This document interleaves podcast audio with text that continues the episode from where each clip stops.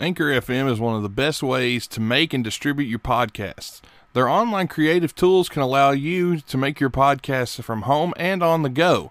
Anchor will also help you get your podcast sponsored with no minimum listenership and help you make money while doing your podcast. And distribution is the easiest thing ever. I've used many different distribution sites.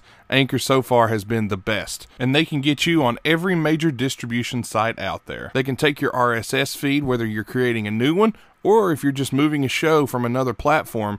Sign up for Anchor at anchor.fm now. And when you get there, make sure you pay attention to everything they tell you to do, and they'll help make your podcast great and help make you some money. Again, head on over to anchor.fm now. Blog Talk Radio.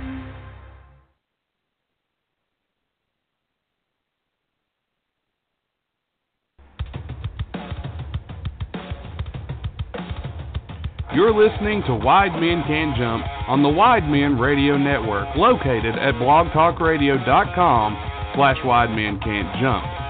We're brought to you by the law offices of Stephen P. New, WowFreeCam.com, and Facebook.com slash MakeupKennedy.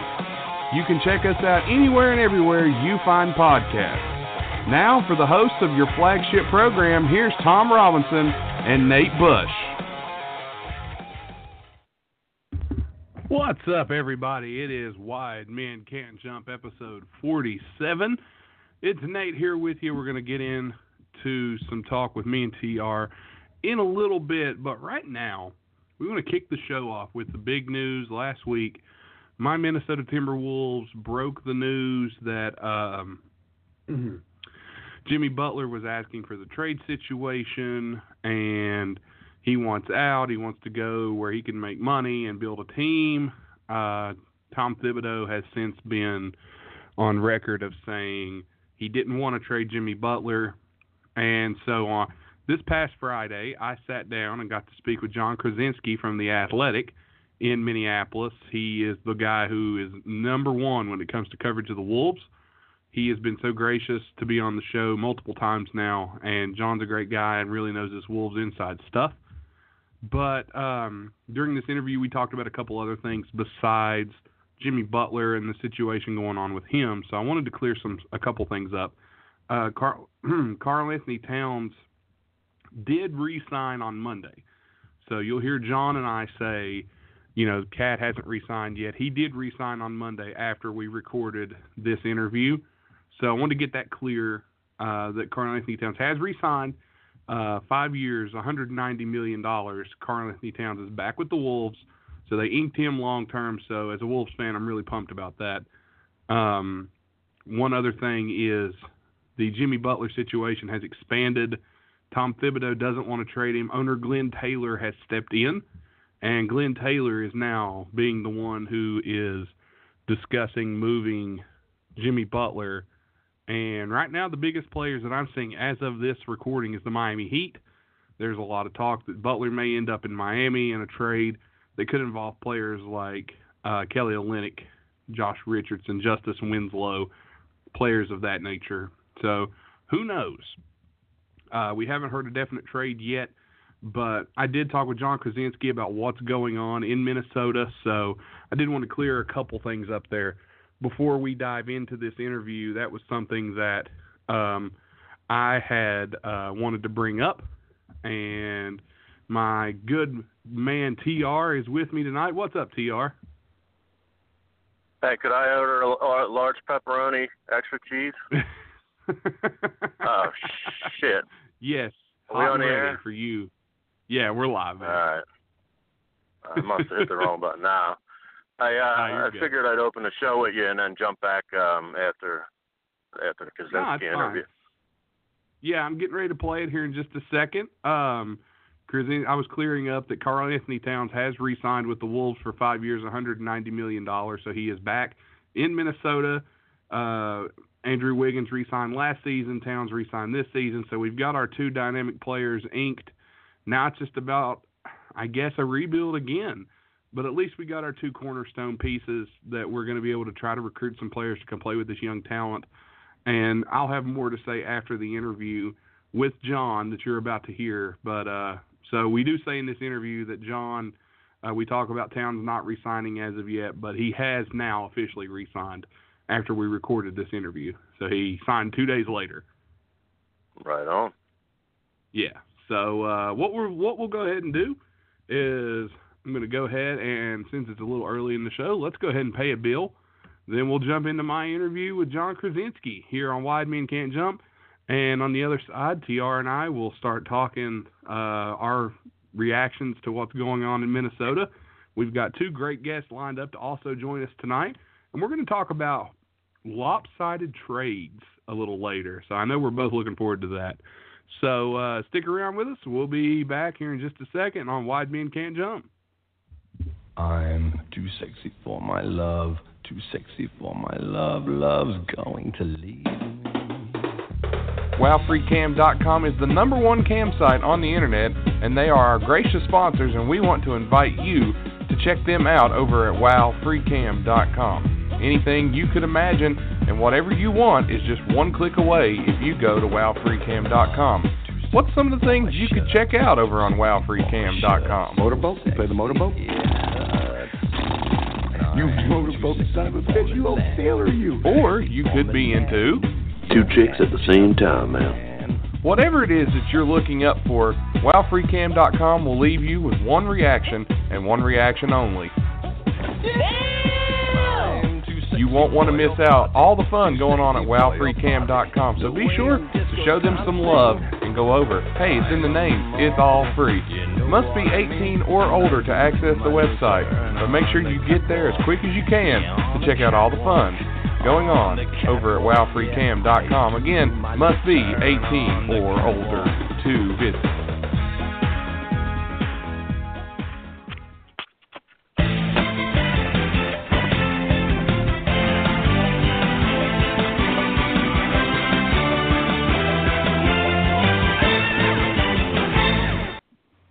Joining me now is Jon Krawczynski from The Athletic in Minnesota, the man who broke the news the other day of Jimmy Butler demanding a trade. Uh, Jon, what's going on, man? Well, it's been quite a uh, quite a week here, that's for sure, uh, in Wolvesland, even by the standards of this franchise that's had a lot of dysfunction and a lot of misfortune over the years. This one is right up near the top, so it's uh, it's, it's been quite a week. It has indeed. Um, well, first of all, let's let's just go ahead and dive into it here. Um, what does this demand by Jimmy Butler? Where where do you think this stems from? From what you're hearing from the source, um, where what is making him? What is driving him to make this move?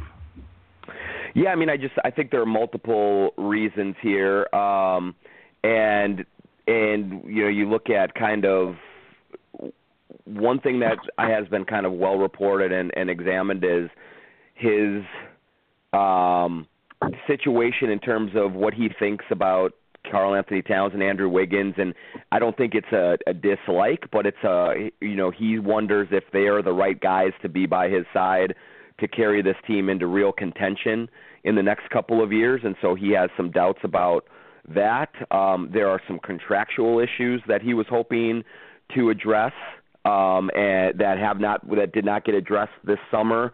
Um, and so uh, you know that that's been a thorn in his side. Um, and I just think uh, you know th- there's also a, a, a per- perhaps a a desire to get to a bigger market and to be in a like a New York or an LA or something like that, a, a city that that uh, that that he feels is that is exciting and and and and a little bit uh, above and beyond what uh, what Minnesota and Minneapolis have to offer. So there's you know there's not just one or two reasons. There's there's a bunch of them in here, but there's no question that he's serious about wanting out. Yeah, I mean the meeting went down. He was already angry that the media had reported that it was on Monday and not Tuesday, even though it probably got changed and it was correct. But he uh I don't know, he kind of went on a little Twitter tirade there over the reporting of what day the meeting is, which it doesn't matter. The meeting is a meeting. I mean, I don't understand what that means, but um mm-hmm. how did the meeting with Thibs go? Were were you near the meeting? Were you around it, or what are you hearing about what was really discussed? Yeah, I, I wasn't near it. It was in Los Angeles at uh, Jimmy Butler's home, and so um, you know, basically the way it was put to me was that uh, Thibs went out there hoping to convince Jimmy Butler to stay, um, to kind of come back and play another season and and do all of those things. Um, but uh, uh, Jimmy was stuck stuck to his guns and said, you know, Thibs, no, this is it. I, I have, you know, it's time to move. And and um, Thibs for has been resistant to um, the idea of trading him. You know, during the meeting, before the meeting, after the meeting. Um, but uh, you know, things have gotten to be such a to such a toxic level that it's hard to imagine the Wolves um, not eventually kind of bowing and, and, and moving him along. So uh, you know, Thibs knows how important Butler is to to him and to this team's success, and and he does not want to make a doesn't want to trade Jimmy. Um, but at the same time, Jimmy I think is prepared to uh, make it as difficult as possible for the Wolves to hold on to him. Well, Butler makes it known he wants out. If Thibs doesn't trade him and Butler walks at the end of the year, that that doesn't do Minnesota any good. If anything, that's the worst case scenario as far as I'm concerned. Uh, Butler's made it clear he wants to go somewhere that can offer him a max deal and presumably get another max deal player, another big time free agent, as next year's free agency looks to be one that's going to shape the league for a long time. Uh, sources are saying Kyrie Irving is the guy there that he wants to play with, um, and he's made it clear he wants to go to the Clippers. Um, why do you think he wants to go to the Clippers so bad, as opposed to maybe um, going to a contender to win a championship or something of that nature? Well, I mean, you know, uh, so far I'm I'm not sure that the Clippers are like the main. Like he would, I think he would go there. I think he would enjoy it, but I don't know that it's the like a number one priority that he gets there. But you look at some of the teams that he is targeting: the Clippers, the Knicks, the Nets. Not necessarily super competitive teams right now, but but one is they um they all have max money to to give him and extra money to add other players around him. And so it you know it's one of those things where they might not seem like they're ultra competitive right away. Um but you know if if he goes there and he signs a max deal and they and they they are able to bring a Kyrie Irving or a Klay Thompson or a you know any any number of uh other free agents that that are going to be available next summer uh, then you know that's a that's a real possibility that uh, they would they would kind of vault into contention really quickly. So um, he's looking for a place that he can get a, a lot of money. He's also looking for a place that he can win, and he's looking for a place that's in a bigger market. So certainly Los Angeles and New York would qualify uh, under those circumstances. Well, moving from Butler, how does this affect Karl-Anthony Towns, Andrew Wiggins? Uh, this young Timberwolves core, I mean, who is going to be most affected, and, and what does this do to the psyche of Wolves players saying, okay, our, probably our best player right now uh, doesn't want to play with us anymore, and it could be our problem. Does this give them sort of a wake up call, or do they just, you know, oh well, see you later, it's business?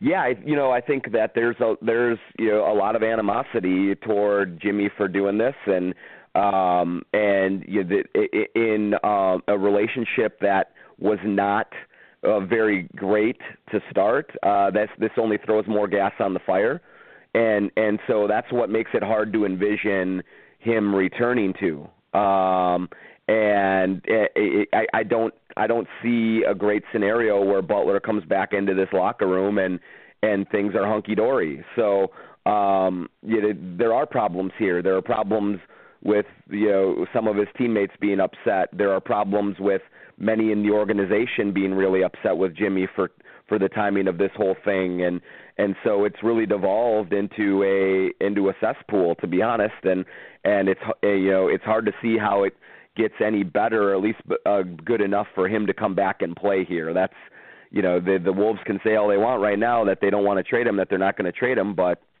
uh you know all the writing is on the wall that he's got to go yeah, I think you got to pull the trigger here and get what you can out of it. Um, what what teams have have been interested in making offers? I know there's going to be a lot of interest from a lot of teams, and there's teams out there that even with a one year rental of Butler think they could make uh, a run, especially in the East, with as wide open as that uh, conference is this year. Is there a team out there that's maybe going to give good enough value for the trade of Butler? Because we're not going to get equal value for him.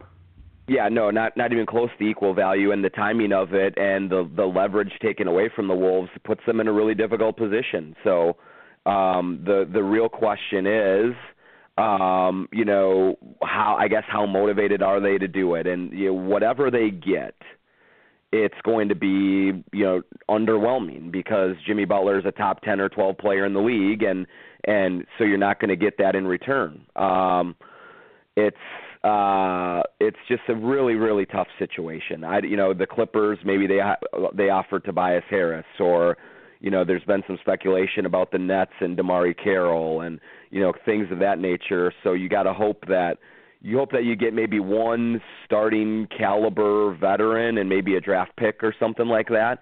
That might be about the best you can do unless you pull a rabbit out of your hat, create a bidding war with several teams and and see if the price goes up a little bit.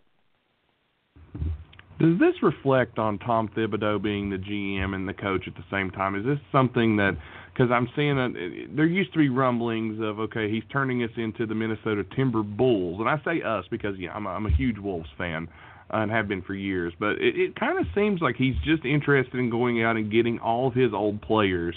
He signs Deng to the veteran minimum, which you know, hey, if you can get Deng at a low price, I understand that. We bring Derrick Rose in, he goes trades for Jimmy Butler Taj Gibson comes in. Uh, there's been reports, uh, don't know how true they are, he wants Joakim Noah. Is Thibs just kind of surrounding himself with his old team, and is this losing Butler going to affect his job? Yeah, it absolutely is. He's in deep trouble right now. I mean, you know, Jimmy Butler is his guy. He's the guy that he brought in to kind of orchestrate this makeover and this facelift and and take the team to different heights. And uh now his guy is the one that's causing all of the problems right now. Not all of them, but a lot of them. And so he's absolutely weakened as a leader, as an executive in this uh, in this situation, and it's going to be really hard for him to survive this and and and figure this out. Um, you know, there the, there's there are people in the organization that aren't big fans of Tom Thibodeau, and when when a situation like this comes up, this only hurts his standing and his ability to kind of command the room even more. So um, it's it's a it's a very difficult situation for Thibs. It's also why he doesn't want to trade Jimmy Butler. But I mean, the longer this goes, the messier it gets. The only it's only going to look worse for Tom. Yeah, and Butler's timing, as you said earlier, couldn't be worse. I don't understand personally why he couldn't have, have made this clear earlier in the off season when there was there was value out there. We could maybe even before the draft could have made a move for some draft picks or something of that nature, but now it's just we're less than a month away from the season and this news breaks and uh as a Wolves fan it was it was heartbreaking um because we trade away two good young pieces and a good draft pick with uh Lauri Markkanen that that was there available for the Wolves.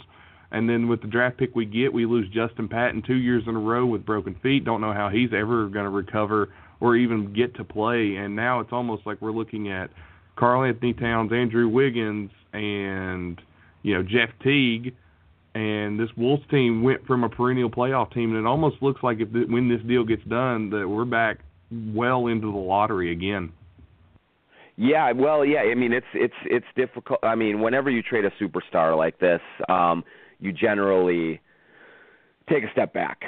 You know, um, and and and and that means in the West in a so so competitive um conference you, they they barely made the playoffs last year. So you take Jimmy Butler out of this and uh and you take that step back and you probably and you might be in the lottery again. Now the only it's possible that that that it isn't. I mean you know if if Towns and Wiggins take big steps forward um if they truly believe that you know uh they're going to be better off without Jimmy Butler and they're going to kind of have uh, chips on their shoulder to prove that they can do this without Jimmy maybe they do take a step back or step up. Maybe maybe they are able to get at least enough in return to give them a little bit more talent around them. And then Wiggins and Towns will have to have to kind of be the franchise players that they've been advertised to be. And um if that happens things could go well and and they could still be in the playoff mix but it they will absolutely have their work cut out for them. It's going to be a difficult process to overcome, but they do have a lot of talent on their roster, and and so um, if it does come together and coalesce a little better than it than it than it did, uh, you know that uh, that could be that could be important and and and, and difference making for this franchise. One thing that that hasn't been talked about a lot is I haven't seen or heard any reports unless I missed something. Karl-Anthony Towns has not signed a new deal as of yet, has he? He has not. That's still out there. So I mean, you know, they have until October 15th to get that done, and that's just another um, issue that is facing this team. I mean, really, they have uncertainty with two of their very best players, and that's that's not a good position to be in. No, it's not. Um, it, have you heard of what could be holding up that deal from getting done? Most people assume this deal would be done and over with months ago, and we're here. We are. Season tips off here in you know less than a month, and we still have Karl-Anthony Towns who has not signed a new deal as of yet. And if I'm not mistaken, he will enter uh, restricted free agency next year. Yeah, if he doesn't sign the deal, that's right. Um, you know, still, I think there's still some optimism that a deal could get done, but uh, you know, Karl really um, is is was has been upset by a few of the moves that Thibs has made this summer. I think he wants more conversation with Glenn and Thibs about that, and I think this is him trying to exert some sort of leverage um, and let people know that that he isn't the happiest camper, and and so um, you know by by kind of making them sweat this out a little bit, this is him saying, look, uh, I, I I feel like I have some things that need to be addressed as well, and and if you don't, um, I'm going to really make this interesting for you. And so that's uh, you know th- those are some of the motivations that are that are kind of I think rattling around his hit in his head. But a lot of this is speculation because we haven't heard from Towns in months. You know, the couple of times that he's had a chance to comment publicly, he said, you know, I'm I'll, we have some things to talk about, and he's left it at that. So, uh, so you know, we'll see. I mean, on media day on Monday, you know, every everyone will be there to talk, and we'll finally be able to ask some questions, and we'll see what kind of answers come out of them. Well, I can't wait to hear what kind of answers come out because this whole situation has turned into what I would call uh, an utter disaster for the franchise up in Minnesota. Um, I think though, if if Towns becomes a restricted free agent, the Wolves, of course, will match any offer uh, that comes in. I mean, no doubt about that. I think it's been made clear. Um, and in my opinion, um, where I'm not associated with the the major press or anything, I will say Tom Thibodeau is probably gone soon. Uh, maybe not this year, but next year. Especially since I'm reading um, updates that the Wolves are not even listening to trade offers for Jimmy Butler. So this has been just a big situation mess, and they didn't improve their shooting in the off season. Um, it's just it's been probably one of the worst off seasons since the Kevin Garnett trade to Boston, if you ask me. Yeah, it's. I mean, it's it's a really difficult um, situation right now. There's no doubt about it. And you know, you look at what this organization has been through in the past. Kevin Love, Kevin Garnett trade, um, you know, Stephon Marbury, like all of these different scenarios, and and this one is right at the top because you not only have a star that that is likely going to be moved, but you have a coach who's attached to that star who maybe thinks that his job is in jeopardy as well, and so um, that that's not the good recipe for for a good sound deal making process. And so, you know, there's a lot to hash out. There's a lot to to unfold here, but uh, this is going to be a, a real mess. It's already a real mess, and it's only going to get messier here, I think, over the next week or so. Yeah, I agree with you. Uh, one thing though, before I let you go, um, do you think that the Wolves are making a mistake when they hire hiring a GM and coach to one man to do the same job? Do you think they need to have a GM and then have a coach? Because I think that is becoming a mess that we need to get away from. I think Flip Saunders did it great because it's Flip Saunders. But other than that, I think that it's become a problem and it's something that we need to resolve.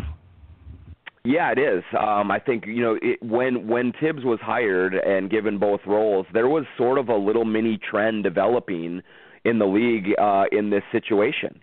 Um, you know, you have uh, you had Doc Rivers in L.A. You had Mike Budenholzer in Atlanta. Um, Stan Van Gundy in Detroit. There, so there was there were several of them that did that, and and all of them are done now. You know, they all of those those dual role guys are are are gone. I mean, Rivers still coaches in with the Clippers, but there's a GM ahead, above him on the totem pole. Mike Budenholzer left Atlanta and now is just the coach in Milwaukee. Sam Van Gundy's been fired. So um, th- this is a problematic uh, uh, setup, and so um, that will have to change eventually, whether Tom Thibodeau sticks around as coach or not. Um, it, when they make big, you know, when when the when the changes do come, it's um, you know, it, the the the next iteration of this, there will be a separation of GM and head coach. I can guarantee that. Yeah. Well, Jon, thanks so much for jumping on here, and I'm sorry this seems like a kind of a gloom and doom interview, but I mean, there's really not Just a lot reality. to look forward yep. to in in Wolves world at this point in time. And uh, as a fan, I've been here before, and I'm sure we'll be here again. But uh, if you could give our listeners, uh, let them know where they can find you online, where they can read your work, so we can keep up with this saga. Because you were the man that broke the news, and when I saw it, I said, Jon, I know you're the messenger, but darn you. yeah, it's uh so it's my my Twitter is at Jon Krawczynski J O N K R A W C Z Y N S K I and you can read our stuff at theathletic.com slash mn and that's the Minnesota page of the Athletic and so uh hope that uh people sign up and and, and join in cuz there's going to be a lot of stuff uh obviously of interest uh for everyone here going forward. So uh it's it's a busy time but um, you know, we'll we'll do our best to to get to the bottom of it. But don't panic. The Vikings are doing well so far. So, so far so good there. So we'll see about yeah. it. Yep. so at least one Minnesota team is doing well. So that's good news. But Jon, thanks so much for jumping on here with us. And uh hope to have you back soon and hopefully we have great things to talk about next time you come All on. right. Thanks for having me. Thanks, Jon. You bet. Talk to you later.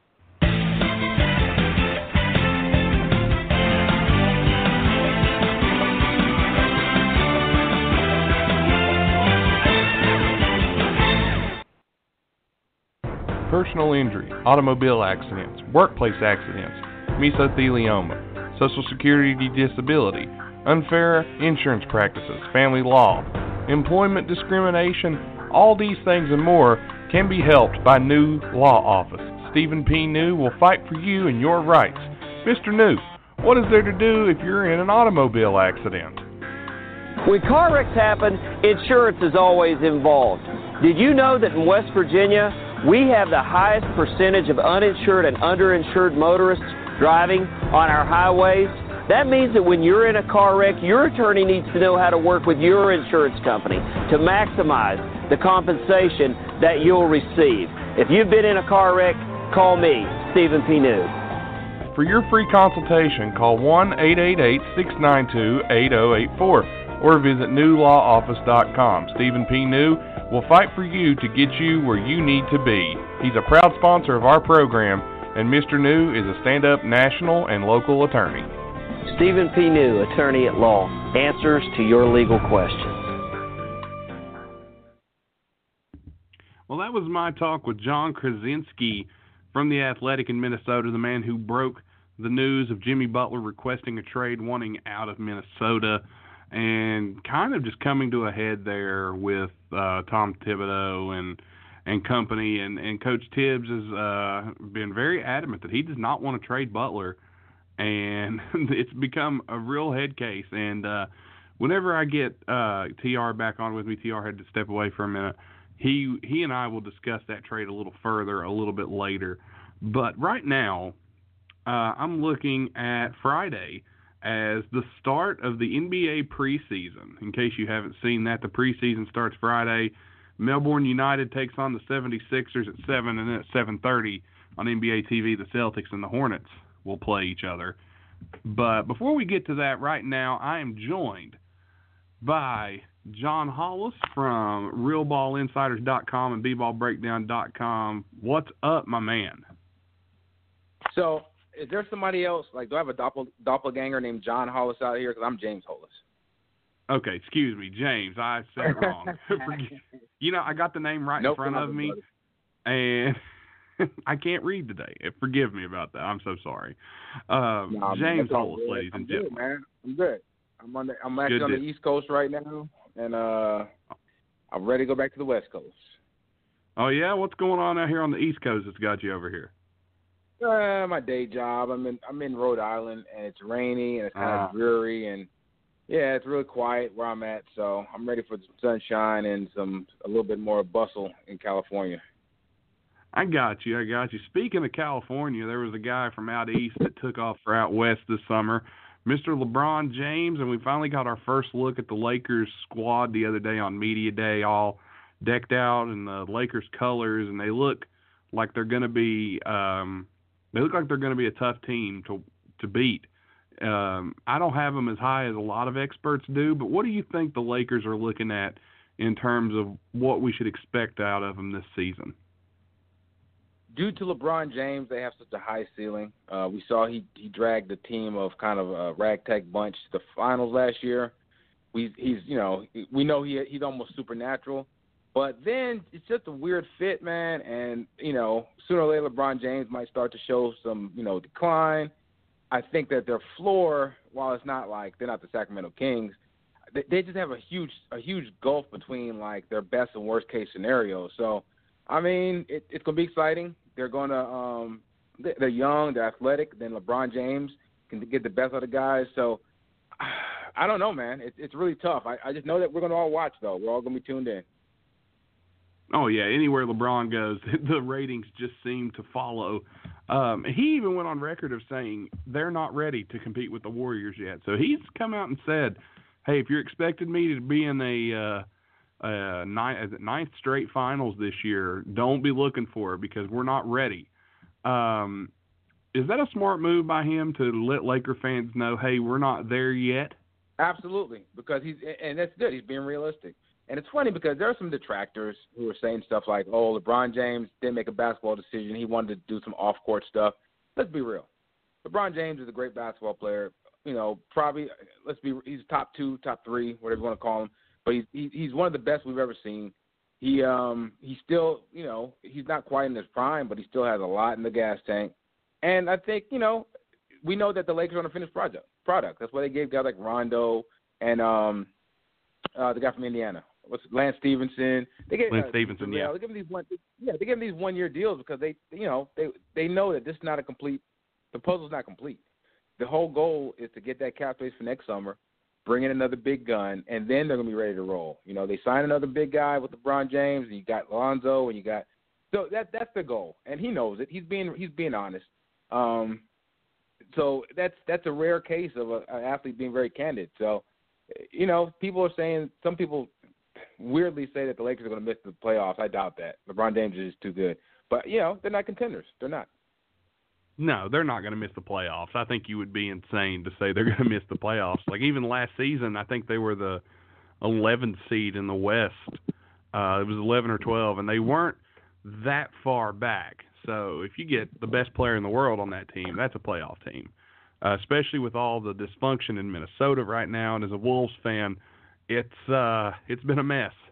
So you know, I talked to Jon Krawczynski about that and uh, just we heard that interview a minute ago. Uh, what what's your take on what's going on in Minnesota? I know I've I've had it up to here with Jimmy Butler, so I'm ready to ship him. But uh, what what do you think about that? Um, I'm rubbing my hands and I'm giggling with glee, only because Minnesota fans got a little bit full of themselves once they got Jimmy Butler, and there's talk of, oh well, you know what, we could probably is Houston really that much better than us? So, so um, and- you know what, I'm here for the chaos. The NBA is the best league in the world for this reason right here.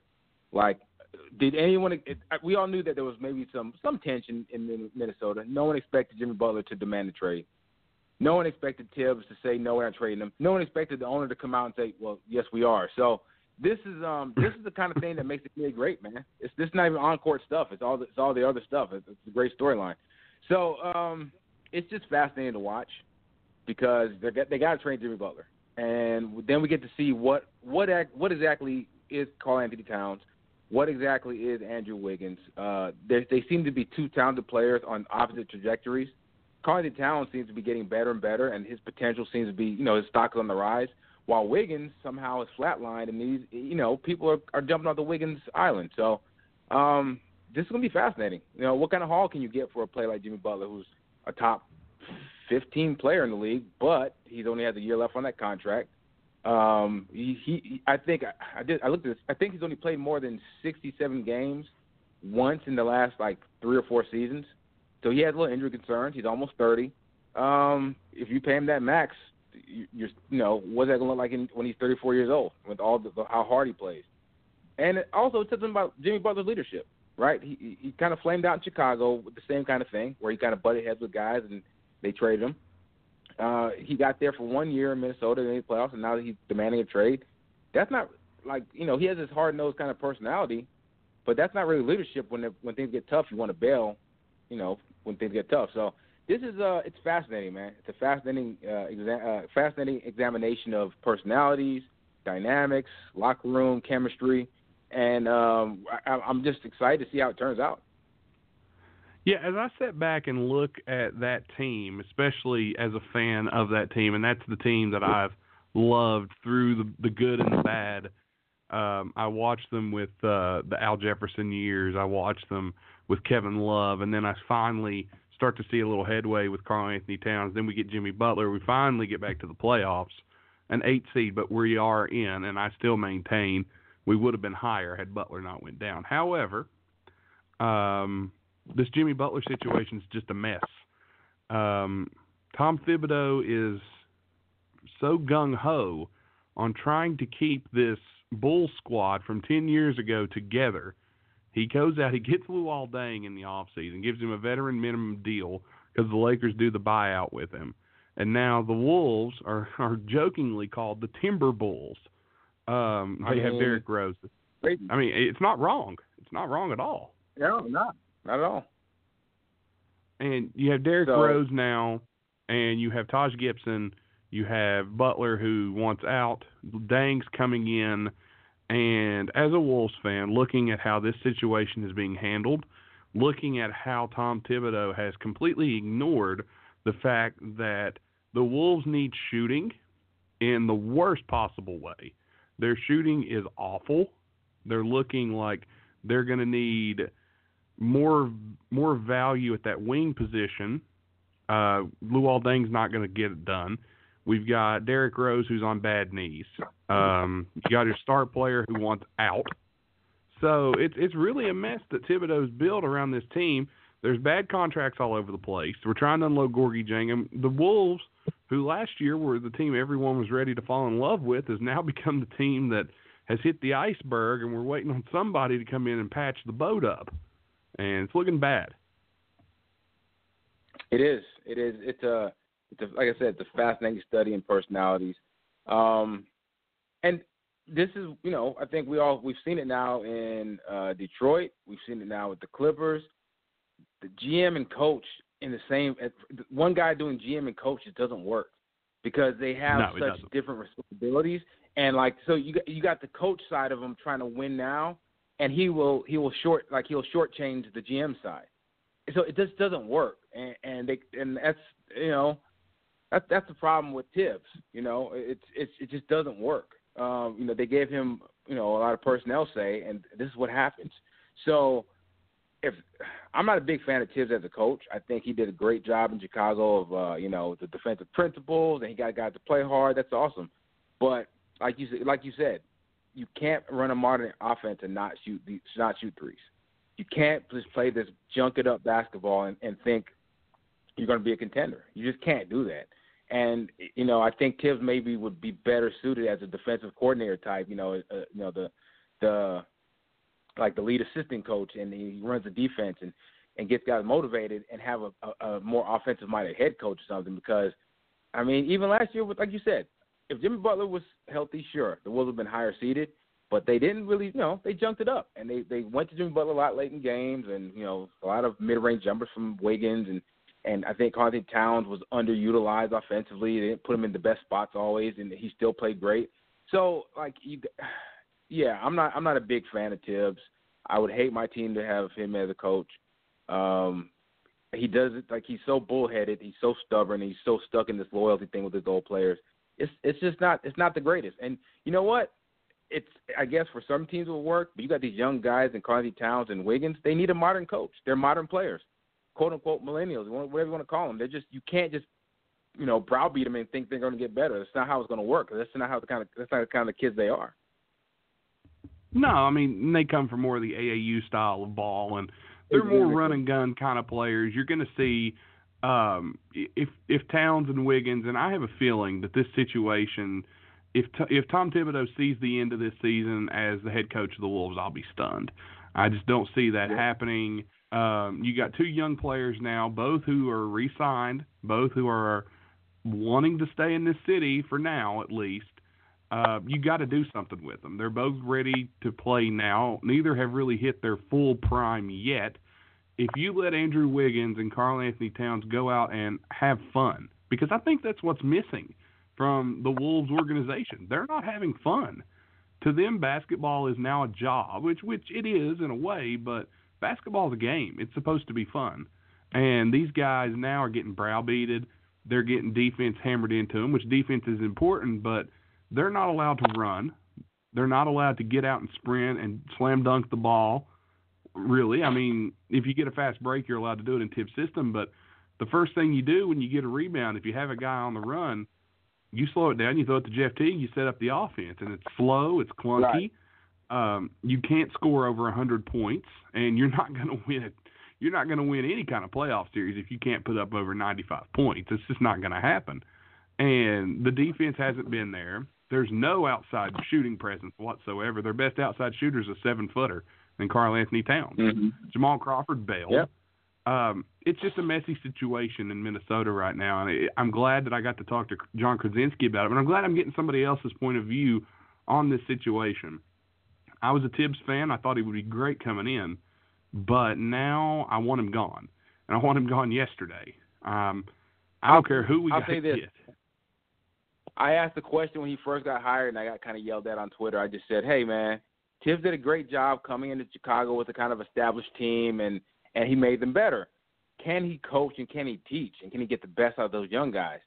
And I got kind of lambasted for that. You know, I was questioning this great coach, and it turns out like that's just maybe he's just that's not who he is, right? He you you give him established Yeah. veterans as we saw in Chicago, guys who've already been there for you know at least a year or two, and and he got them, he whipped them into shape. But guys like Towns and like you said, the AAU generation, it's just different. And and I, he doesn't really, it doesn't seem like he relates to them or he's getting through to them. And guess what? Wiggins got what 150 million. Towns has got what 190 million. These guys Yep. got their money. They, they're paid like stars, and they probably expect to be treated like stars, not being screamed at from the sideline. So it it it, it, it may not be right, but that's just how it is. Yeah, and you got Jimmy Butler who's not helping the matter. And it seems like if you leave a team where you're having an issue with younger players and you go to another team and start having the same issues with younger players, you may want to look in the mirror because this is just the modern NBA. Maybe you're the problem. And not saying Butler's not a good player, he's a great player, but Butler's never really known to me, Butler's always looked at as a guy who thinks of himself in the same sentence as Kevin Durant, LeBron James, etc. I don't think he's there. I think Jimmy Butler, his career really parallels that of Dwight Howard. He kind of just goes from team to team. He's hyped. He's a good player, but he can never get him to that next level. He's not a guy that can take over and lead a team. He's just a really good player Right. when it comes to playing basketball. That that's a little harsh. I think that's a little harsh. But you know, I'll say this: there are maybe six players in the league, five players in the league. If you want to, I don't know, five or six players in the league that you would say like that's a superstar, franchise cornerstone guy. He can elevate any team. Jimmy Butler's not one of those players, but he carries himself like one. And I get it. Every team you need a star. That's why you know there's there's you got guys who earn max money who aren't quite you know they're not LeBron James. That's fine but he carries himself and he expects to be treated like a superstar and he's just not quite one. And we're seeing what happens when a guy who's not LeBron James or Steph Curry or you know Kevin Durant is thrust into that role and asked to be that franchise savior because I mean that's just not who he is. He's really good. He's you know, but if he's their best player, we're seeing like I mean the Bulls were a forty something win team. with him as their best player. He's going to miss 15 to 20 games with injury. This is how it is. He, you know, he's going to grate on his teammates because he he scrapped from you know being where he was picked and and being a you know drafted as a defensive guy. He's made himself into an all star. That's great, but he he expects everyone else to be the same way, and it's just not how it is. So um, again, man, it's just it's fascinating because he's a good player. He's definitely again top ten, top fifteen, what do you want to call him, but he's just not that level. Same thing with Paul George. Paul George was great in Indiana. He put up numbers, and but he's just not that level of player to take a team from so-so to great or so-so to even really good. He's gonna take a team that's so-so and make them like less so-so, make them you know from 40 wins to 46 or I don't know. That's just that's just how it is, man. So um, yeah, I'm I, I want to see him go to Miami because I think that's a good fit for him. Uh, I want him to go to the Clippers because I think you know he. I think the Clippers. Well, no, I'm thinking more I got Kawhi to go to the Clippers. But I mean, I, I don't know. I don't know. This is going to be fascinating. I, I, that's why I love the NBA. Well, the the Heat have been very active in trying to acquire Jimmy Butler. I think Pat Riley thinks he can get Jimmy Butler to stay and become, I guess, that franchise cornerstone there. Uh, Miami's got issues as well, though. Like that's my issue with them. They're a good team, and if they get Butler, they're going to be back in the playoffs. But depending on what they have to give up, I have right now. I have Miami missing the playoffs this season, um, unless they acquire Butler. Then they'll be back in, and that'll knock out my potential sleeper for the playoffs this season uh, in the East, which is to me the Chicago Bulls. But I don't know. Jimmy Butler seems like he's more focused on the area of Jimmy Butler, but that's just to be expected. But speaking of the Bulls, we talked about the Bulls with Butler earlier. I think they're a potential playoff team, and my co-host uh, Tr, who's normally with me, he's uh, running a little behind. He doesn't. He thinks they will be as well. We think that they can sneak in at that eight seed. You know what say you? Say it again. I said we've had the Bulls. Um, you, you got me? You still with me? Oh, there you go. Yep. Sorry, you broke up for a minute there. Go ahead. No, it's fine. It's fine. Uh, I was just saying the Chicago Bulls have been a sleeper team uh, for me and my co-host on getting that eight seed in the playoffs. Do you think the Bulls? Because and we've kind of been laughed at for saying that. Do you think the Bulls could sneak into that eight seed in the playoffs this season? I don't think it's laughable. That well, I don't know quite the AC, but I, I did I did a I did a piece on B-ball breakdown about how they're kind of like my my uh surprise breakout team where they were laughing stock last year. You know they weren't good, uh, they, and part of that was on purpose, right? They they kind of you know they they tanked a little bit toward the end of the season there, but um I I mean the pieces are there. I like them. I, I uh, Wendell Carter Jr. good player. Uh, Larry um, Mark Markkanen is going to be really good they have a lot of young talent. Let's see how they all mesh. It seems like you know Bobby Portis is is really honed in on that that backup role, and he wants to be a super sub. So they're kind of deep, and you know they're. Hey, if LaVine and uh, our guy uh, Jabari Parker can, you know, just be offensive fulcrums, which we know they both they both can be twenty point per game scorers, and if you got defense around them, Kris Dunn's a strong defender. I think Portis has a lot of potential. Um, and Markkanen is going to be a, a big time scorer too. I mean, this is this is this could be a modern, uh, you know, very hard to guard kind of team offensively. I think defense is gonna is probably gonna be you know pretty bad because they're a young team and they don't have a lot of defenders. But yeah, man, I I don't know if eighth seed. I guess it's not beyond the pale. It's not. I mean, Detroit. Who, who are they competing with? Detroit, the Hornets. Those aren't well, really. Those aren't. No. Go ahead. I I have Detroit sneaking into the seven, uh, Miami with the eight, or not Miami, Chicago with the eight, as of right now, I don't have Miami getting in. I had Miami missing mm-hmm. the playoffs. Um, unless they acquire Butler, then that's going to change change things up a little bit. But I think Detroit's going to sneak back in because I don't think Cleveland's going to be there. I think Cleveland falls out yeah. uh, unless I agree. Cleveland. unless something majorly changes in in the atmosphere in Cleveland. Can Ty Lue actually coach? That's what we're going to find out this season. Uh, the re-signing of Rodney Hood is big. I, I actually like that they signed Rodney Hood. Um, that makes them more of a contender to me because I thought Hood was gone. I thought Hood would go for test free agency, but but Kevin Love is not Kevin Love of old, and they bring in Channing Frye. They still have J.R. Smith. Um, just not a team that really gets me hyped. With LeBron James, you can only get a four out of that team And it's not like they were trying to get used to playing with each other. They were a good team. I mean, maybe Larry Nance, Jordan Clarkson, but that team had some issues last year, and LeBron turned it on in the playoffs and got through some tough opponents. I think Indiana improved this off season, so that's going to make them even better. Um, the Indiana team of this year would beat the Cleveland team of last year in that game seven. That's an opinion. Most people will disagree, but I honestly think that Indiana team now is so much better than what they had in terms of what they added. But looking at Cleveland and looking at the the East, there's a lot of teams that just got better. Detroit being one, and I think with Detroit they added uh, Dwane Casey, and that was their best offseason pickup as far as I'm concerned. Uh, yeah, I'm not the biggest Casey fan in the world, but I mean, he, you can't argue with what he did with Toronto, right? He took a bunch of kind of mismatched parts, two stars, and I mean, they he he he made them into you know regular season powerhouses. LeBron James just was too much, and he broke their he broke their spirits.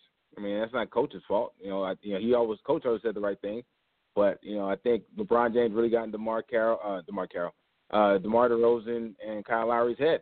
It's abs- it's an absolute fact. So, um, yeah, Detroit's going to be. I just worry about the the match of Blake Griffin and DeAndre Jordan because I mean not DeAndre Jordan. I'm thinking again about Blake Griffin. Blake Griffin and uh, what's the uh, Andre Drummond. Andre Drummond. Right, because I mean, it just much like the, the the mismatch of him and DeAndre. Like neither one really spaces the floor. They want to operate in the same areas. Drummond's limitations kind of just you know it's a kind of a clutter. It's not a great fit. Uh, Reggie Jackson, I think, still has some issues as far as injury. I, I, somebody tweeted out something with art, an article where there's you know he's still not 100 percent, which is kind of troubling because if he's not 100 percent, they're in trouble. Detroit's going to be in trouble. Reggie Jackson has to play at least 70, 70 games and be, you know, 90% of what he used to be because if he can't get into the lane and, and puncture the defense and, and, and uh, you know, run pick and roll and, and create havoc, then then what are they going what are they going to do, you know? That's what's really killed Detroit in the last couple of years. Um, about Miami, I think, you know, last couple of years have been about a 500 team. Waiters has missed a lot of time in the last couple of years. If Waiters can get relatively healthy, they're still going to be tough out. They're going to be tough out. They're going to win. You know, they're going to be scrappy like they always are. I, I really like Bam Adebayo in year two. Josh Richardson seems to be on the cusp of kind of breaking out. So they're they're good. You know, they're if they get Jimmy Butler, they'll be a lot better. But they're, they're a good team. So as far as I wouldn't, I'll say this: if the Bulls grab the eighth seed, I wouldn't be shocked. I don't know if I bet money on them, but if you did, I wouldn't think you were crazy.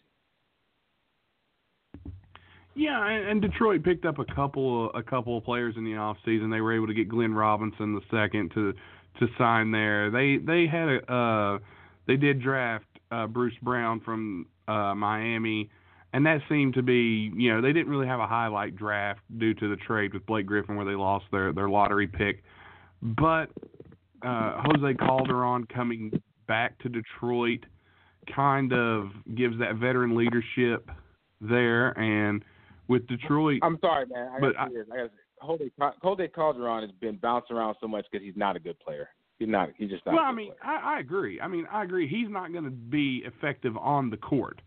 He's going to be one of those guys who's a locker room leader. That's what I mean. Is he's a veteran. Uh, he can kind of talk to these younger guys. He he's not going to be a guy you're going to see on the court. Um, he's right. kind of way past his prime, um, and he wasn't really the best thing in the world anyway. In his. But but there is also a little bit of a rumor still. Um, Kemba Walker has made it clear he wants to remain in Charlotte, but with the Hornets, it seems like they've been trying to trade Kemba Walker now for a year and a half. So, well, uh, no, no, let's let's be. We all want to. We all like. I think most bloggers, bloggers, and and publications want to trade Kemba Walker. Kemba Walker doesn't want to be traded, and neither Charlotte doesn't want to trade him, which is I want him traded too. But um, yeah, Charlotte's never really had him on the trading block. It seems like. Yeah, uh, Charlotte just is, is another mystery team to me. I feel like they should be so much better when you look at them, but then you see them on the court, and it's like, well, Nic Batum's not what he once was. Um, Mm-hmm. Marvin Williams never panned out. Michael Kidd Gilchrist is a good defensive player. Um, for my money, Michael Kidd Gilchrist has the worst jump shot in the NBA right now uh, in terms of form and look because that ball has a side spin. I don't care what anyone says. I've seen it in person, and I'm like, that is the ugliest jumper. And I'm a horrible when it comes to actually shooting a jump shot. And I think I have a better jumper than Kidd Gilchrist. hmm Yeah, it's not to me, Charlotte's not a threat. Uh, Charlotte, they, No, they did the thing back and forth. Yeah, they did. Th- well, not even the threat. I don't think they're gonna make the playoffs. Right? Every year they do this thing. Like for the last few years, it was like they either just squeak in or they miss, and then they've missed like the last two or three years. They haven't markedly improved. It would take, uh, you know, uh, I, I love the guy they picked last season. Uh, what's the kid's name? The, the guard. Malik Monk. Malik Monk. I love Malik Monk's potential. He has to really show. He has to turn potential into production this year for them to to like take a, even a half step forward.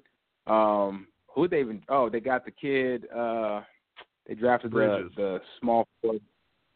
Yeah, Miles Bridges, Bridges. right? Out of Michigan State. And he's a player. Yeah, he's good. Uh, he can score a little bit, but he's a rookie. You know, is he going to really be an impactful rookie?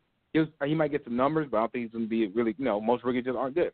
So, um, yeah, Yeah. they're they're still just paddling along on that on that you know eighth seed to ten seed play, uh, treadmill. They're not good, uh, and I really hope for Kemba's sake he he uh, he kind of wakes up and and goes somewhere else. But hey, if he loves being there, he loves being there, and you can't really fault the kid. Yeah, you can't. Um, and I like that he's actually. I live in West Virginia, so he's on. Uh, that's a five-hour trip for me to get there. It's the closest NBA team, so uh, Mhm. I usually go down and try to watch when the Wolves come into town. But uh, it's always fun watching Kemba. I've watched a lot of Kemba. He's a great player. Um, who's the team though, James? That you think? Um, and this will probably be my last one before I let you go. I've kept you on here way too long, uh, anyway. But uh, who's the team that we're looking at right now as the preseason starts up here uh, Friday that you think is going to be maybe the biggest surprise of the 2018-2019 season? Um, I mean, I actually did, like I said, for B-ball breakdown. I actually wrote, you know, we did a that kind of team that surprised. I, I I did put the Bulls. Um, also the Knicks. I think the Knicks are going to be, you know, they're not going to be. I don't think they're they're going to be good or a playoff team, but I I feel like they're turning a corner, and even like culturally, and you know, just kind of like you know, they've been the bumbling Knicks. I really like the pick. Uh, I like I like Kevin Knox. I think uh, Frankie Smokes can be a good player. And, you know, I think they're gonna let him off the leash a little bit. I love the coaching pick and getting Fizdale in there. So I think the Knicks are going to surprise people and actually be, if not really, you know, good, they're to be competent. I think they'll be competent. They're to lose games and they're to they're to make young young mistakes, but they're to be competent. So that's one team. Um, who else? And then I- guess in the other like in the upper echelon, I think the Thunder. I think the Thunder did a little bit of addition by subtraction, where you know Melo was just kind of a bad fit. Uh, they were kind of stressed. You you could tell that when a team has pressure on them, you know Paul George could leave, and they signed Melo, and you know Russ just signed his contract, and it, it was kind of like you know they they they. You said this earlier. Teams have to have fun to win. The Thunder had no fun last season. They were joyless. You could tell they were kind of you know rushed and stressed about every you know every game. So I think now they're gonna be freer. Russ is uh yeah the surgery it's not the greatest, but Paul George signed long term. Everyone's gonna be a lot more relaxed. I think they're gonna they're gonna play a, a little more freely. So I think the Thunder are gonna be better than people think. Uh, you know I think they're not the Rockets, but they have a chance to be like an upper echelon team in the West. So yeah, those are my two teams or three teams I guess. I think Chicago's gonna be better than people Yeah. think. I think the Knicks will be better than people think, and I think that the the Thunder are gonna be a little more cohesive than they were last year. I think with the addition of Dennis Schroeder, the Thunder, um, you know what? I'm just going to go ahead and tell you. You may call me nuts for this, and that's okay. I'm going to pick the Thunder to be end up being the two seed this year in the playoffs. I think they'll pass the Rockets. Um, I don't like Houston losing Trevor Ariza and Mbah a Moute. Um, I think Carmelo Anthony is going to slow that team down in terms of what they like to do. They switch every single player on defense, and Melo's a defensive liability they're going to have to score even more. Not saying they can't, but I think Oklahoma City, by adding Dennis Schroeder, by re-signing Paul Mhm. George, by bringing Nerlens Noel in uh, as a rim protector, that'll give Steven Adams a little bit of a break. I think the Thunder can squeak into that two seed. I really do. I like it, man, because I'm, you know, I think you know it. I'm a big Westbrook supporter. He, um, I think Westbrook bought into his own hype a little bit too much last season, and he became almost a caricature of himself. I'm hoping this year we can see him be more of a basketball player and more and less of a triple double machine. Um, and yeah, man, I, I think like yeah, Schroeder's the best backup they had in town since Reggie Jackson, and Reggie was really good for him. Nerlens Noel has a lot to prove.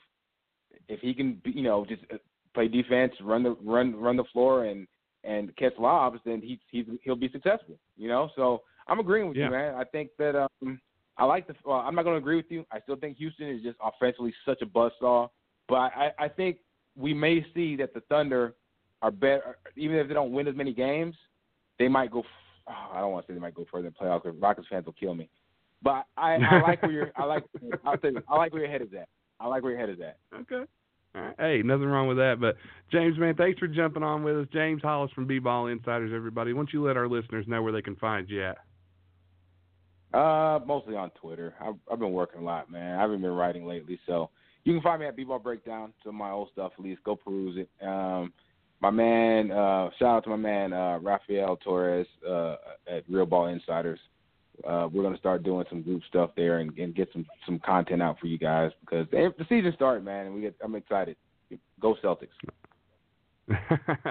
well, J- James, thanks for jumping on. Not John, James, ladies and gentlemen. James Holas. Thanks again, man. And I hope to have you back real Thank soon. bro. All right. Thanks, man. Right, have man. a good one. Peace. Well, that was James Holas. And ladies and gentlemen, TR Shock has joined me here live. TR, what's up, buddy?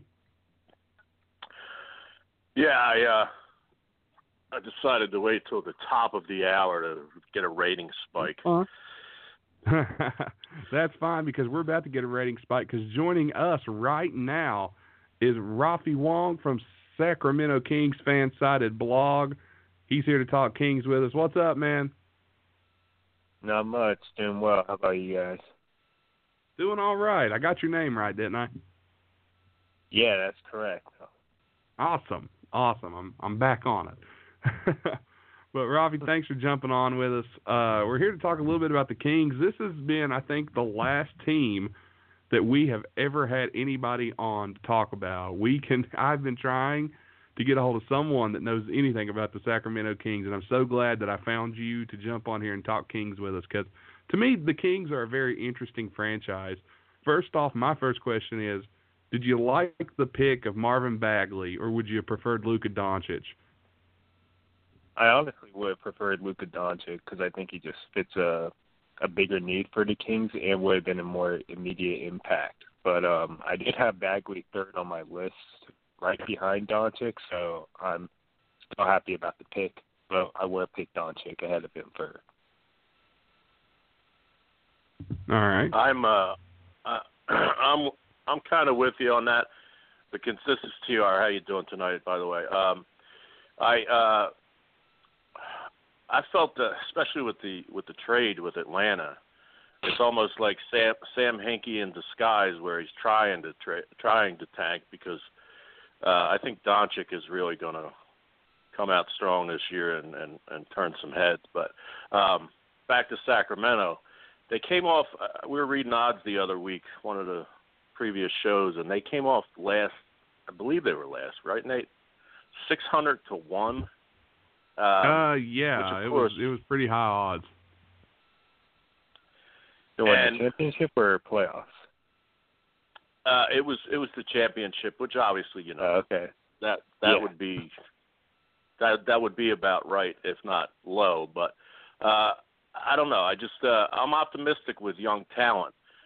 Um, do you see this turning around? I mean, Nate and I are secret fans of the Bulls. Young talent to tr- try to you know come together and, and make a little bit of change in the East. To Sacramento, uh, let's not get crazy and say this upcoming season. But what do you think about maybe two seasons from now? You think they might get a nucleus that they can stay with? Hopefully, I mean, um, I think it just depends on how the talent develops this year. Um, I'm with you, not too high on the Kings right now this year, just because they're still young, and they're also playing in the Western Conference, a conference that got a lot better this summer, in my opinion. So it just depends on how they develop this year, and hopefully um, by the end of this season they're able to find out which guys are able to lead the core or able to be part of their core going forward and can lead the team for the future years. Right on. One player that I always uh, was interested in, being I live in West Virginia, so I got to see a lot of this guy, and man, was he a pain in my ass when he played at Oklahoma. That was Buddy Hield.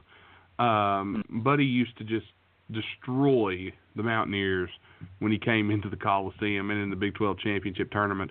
But um, Hield's been a guy who, I, in my opinion, since he came into the league, he's kind of not really been what he once was in college, but I think he's due. He's found a, a niche or a good good spot for himself out there in Sacramento.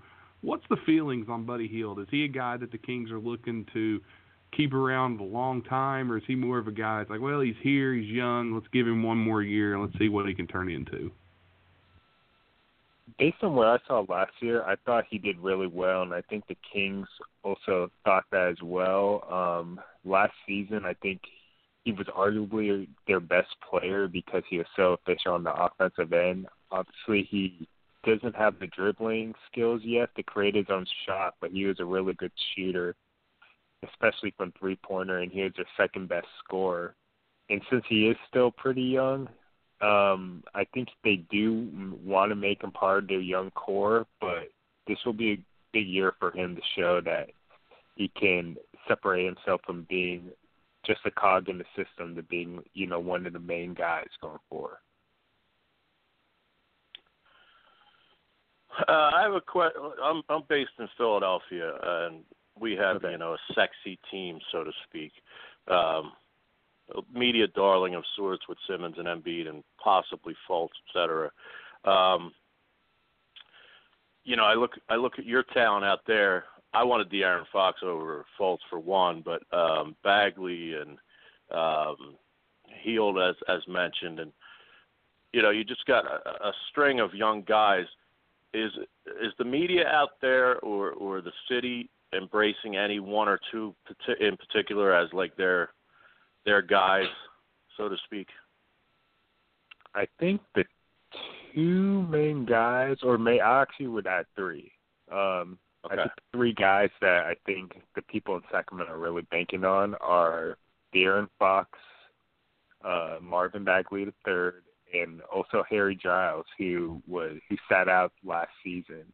Um, Mhm. I think those are the three guys that um, Sacramento, not only the fans but also the organization and the media think that the Kings are going to build around as kind of like their big three, just because both all of them are super young and all of them have that high ceiling of being, you know, having star caliber talent.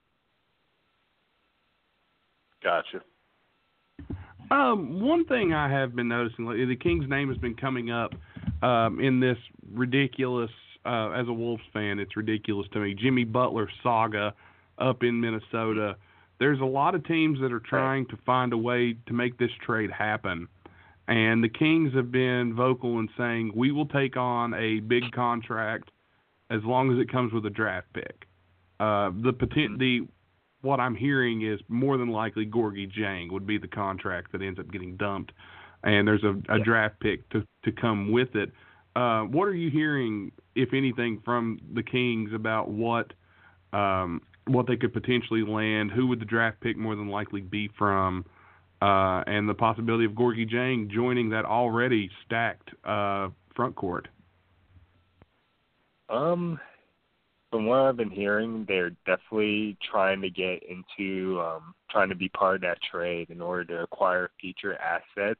Um, I really haven't heard Gorgui Dieng's name around, floating around, at least from the Kings. Just more, it's just from people from the media, just kind of trying to come up with like trade ideas for the Kings to be part of the trade. But I definitely see the Kings, if they were to be part of the trade, to definitely acquire a future asset like a draft pick because they definitely have the cap space to bring on a big contract. But I haven't heard from the Kings about particularly what they what player they would bring on, but definitely a future asset and like a draft pick. You said, like you said.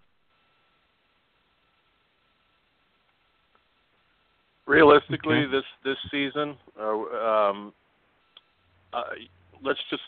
I realize it's early, but um, you know, Mhm. like like Nate said when you first came on, we, you know, we've talked to people around the league who cover every team. Unless we're forgetting somebody, you're you're our only uh, Sacramento King tie, and I, I'm actually interested. In, I love young talent, and I like the changing of the guard or whatever. Um, and LeBron is one year older, et cetera, et cetera.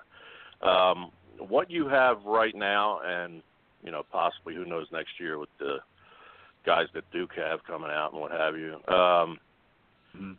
how's your how's your overall feeling about the franchise? Do you think it's uh, on an upward swing? Do you think they could have did anything different besides the obvious uh, Doncic Bagley thing we talked about?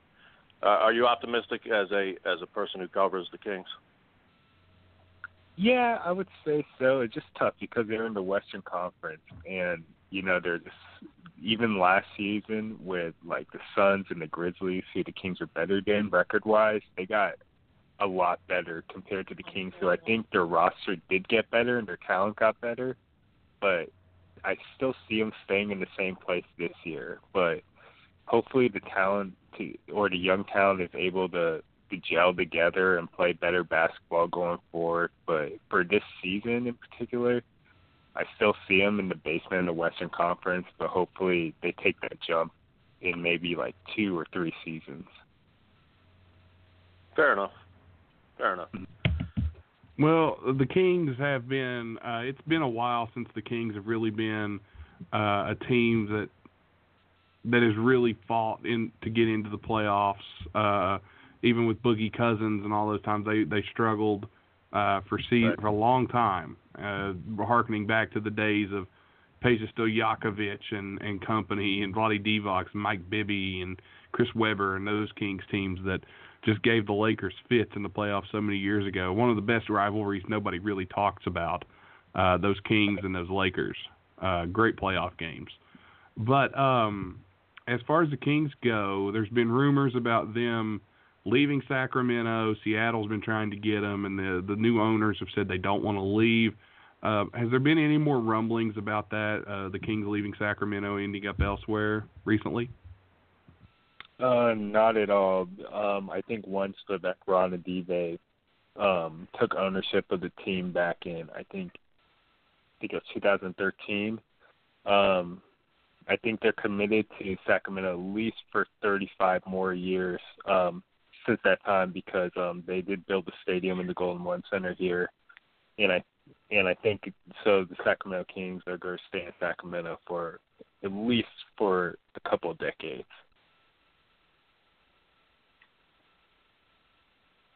Okay. Tr, you got any other anything else for for Rob before we let him go? Nah, I just uh, I'm uh, actually you know just being a fan of the NBA at a, as a whole. Uh, you know, I'd like to see Sacramento take a step forward. You know, you- broke it down pretty honestly, and I respect that.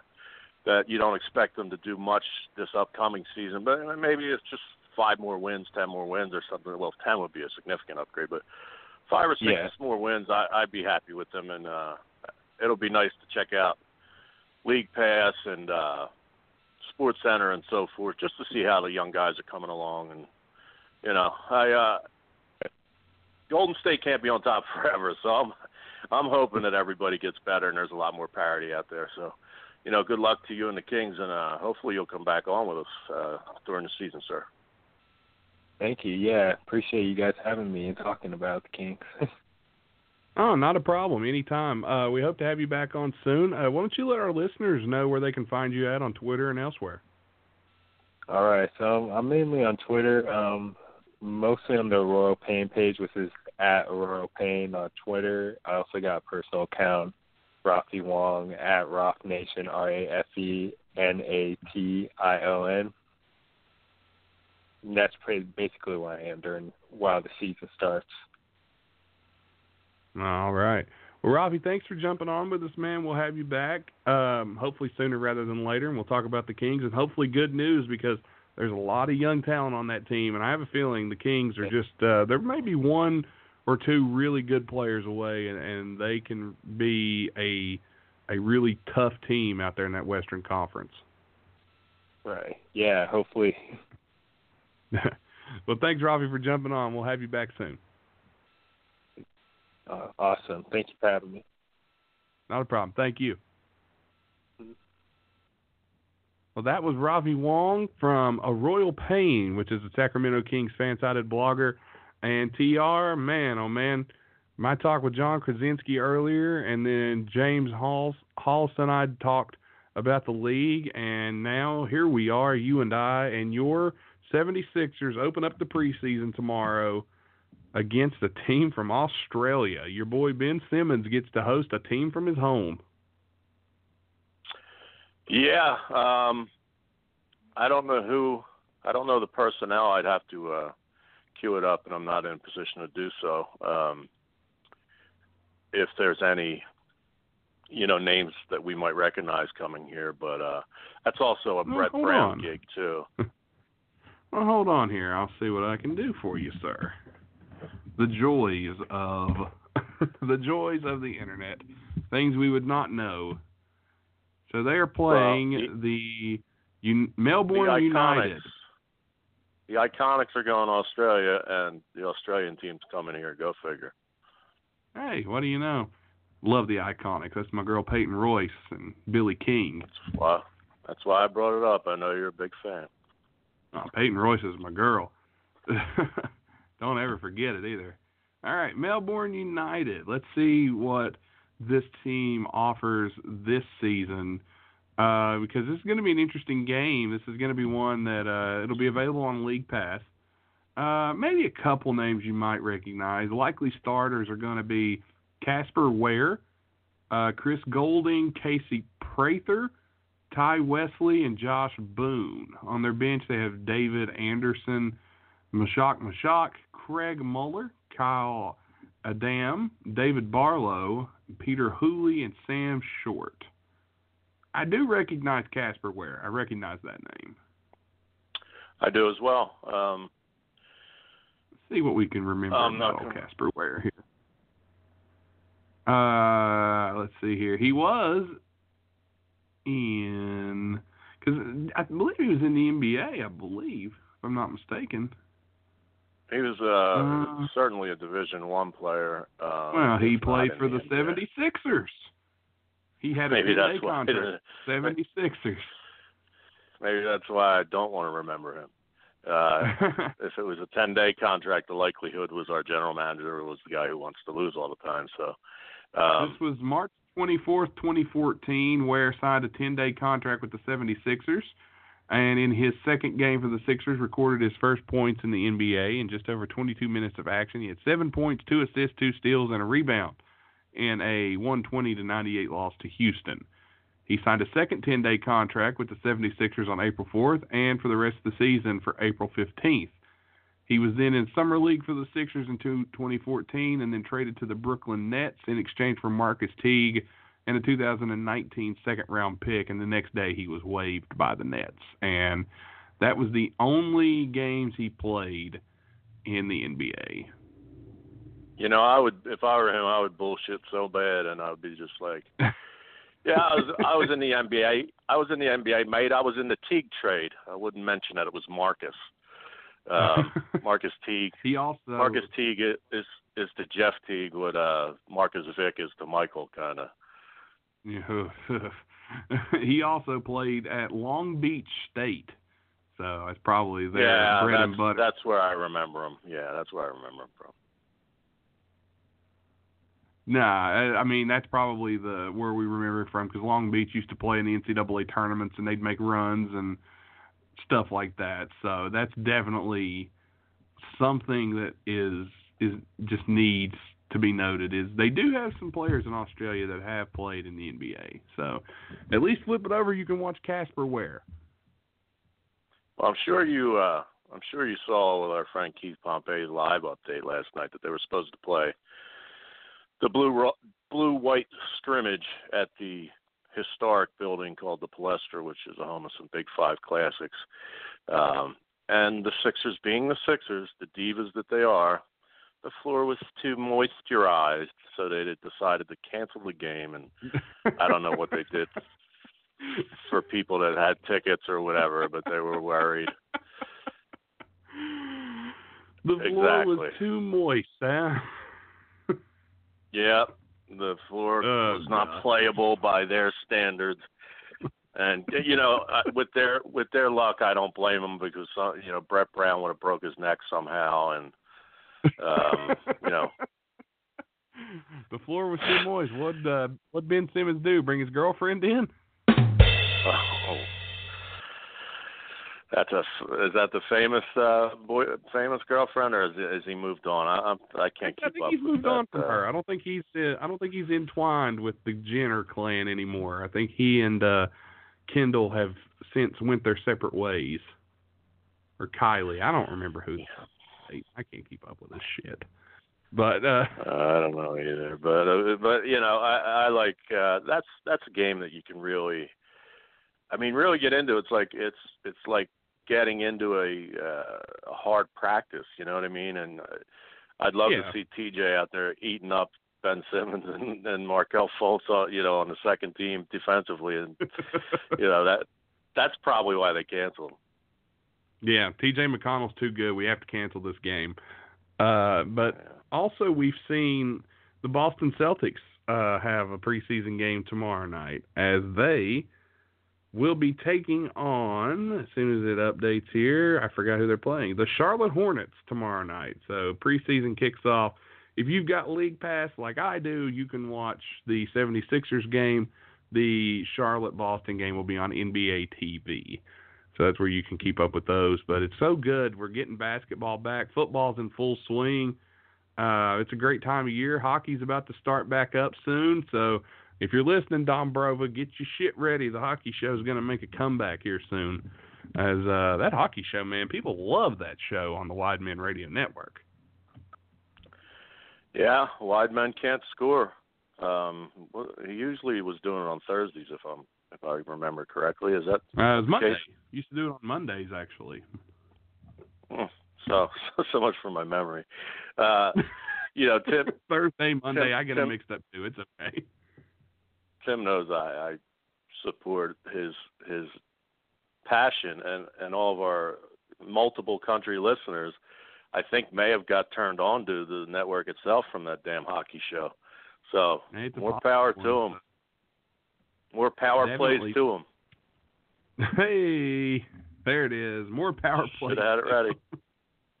I I would scroll down, but I'm looking for something right now. No problem. I actually wanted to bring this up. Uh, rumor brewing right now, TR, and I'm sorry for this is a Wolves heavy episode, but right now the Wolves are in all the NBA news.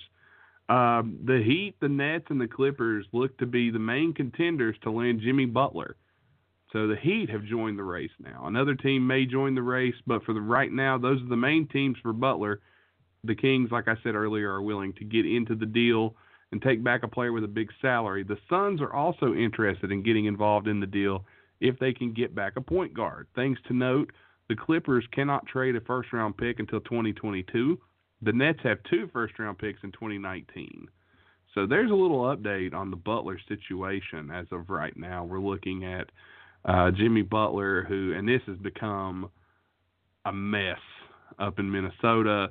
Um, hopefully, it leads to the end of the Tom Thibodeau reign in Minnesota. We can get back uh, a, a GM and a coach. If you listen to my talk with Jon Krawczynski, um, it's time to do away with a coach being the general manager as well.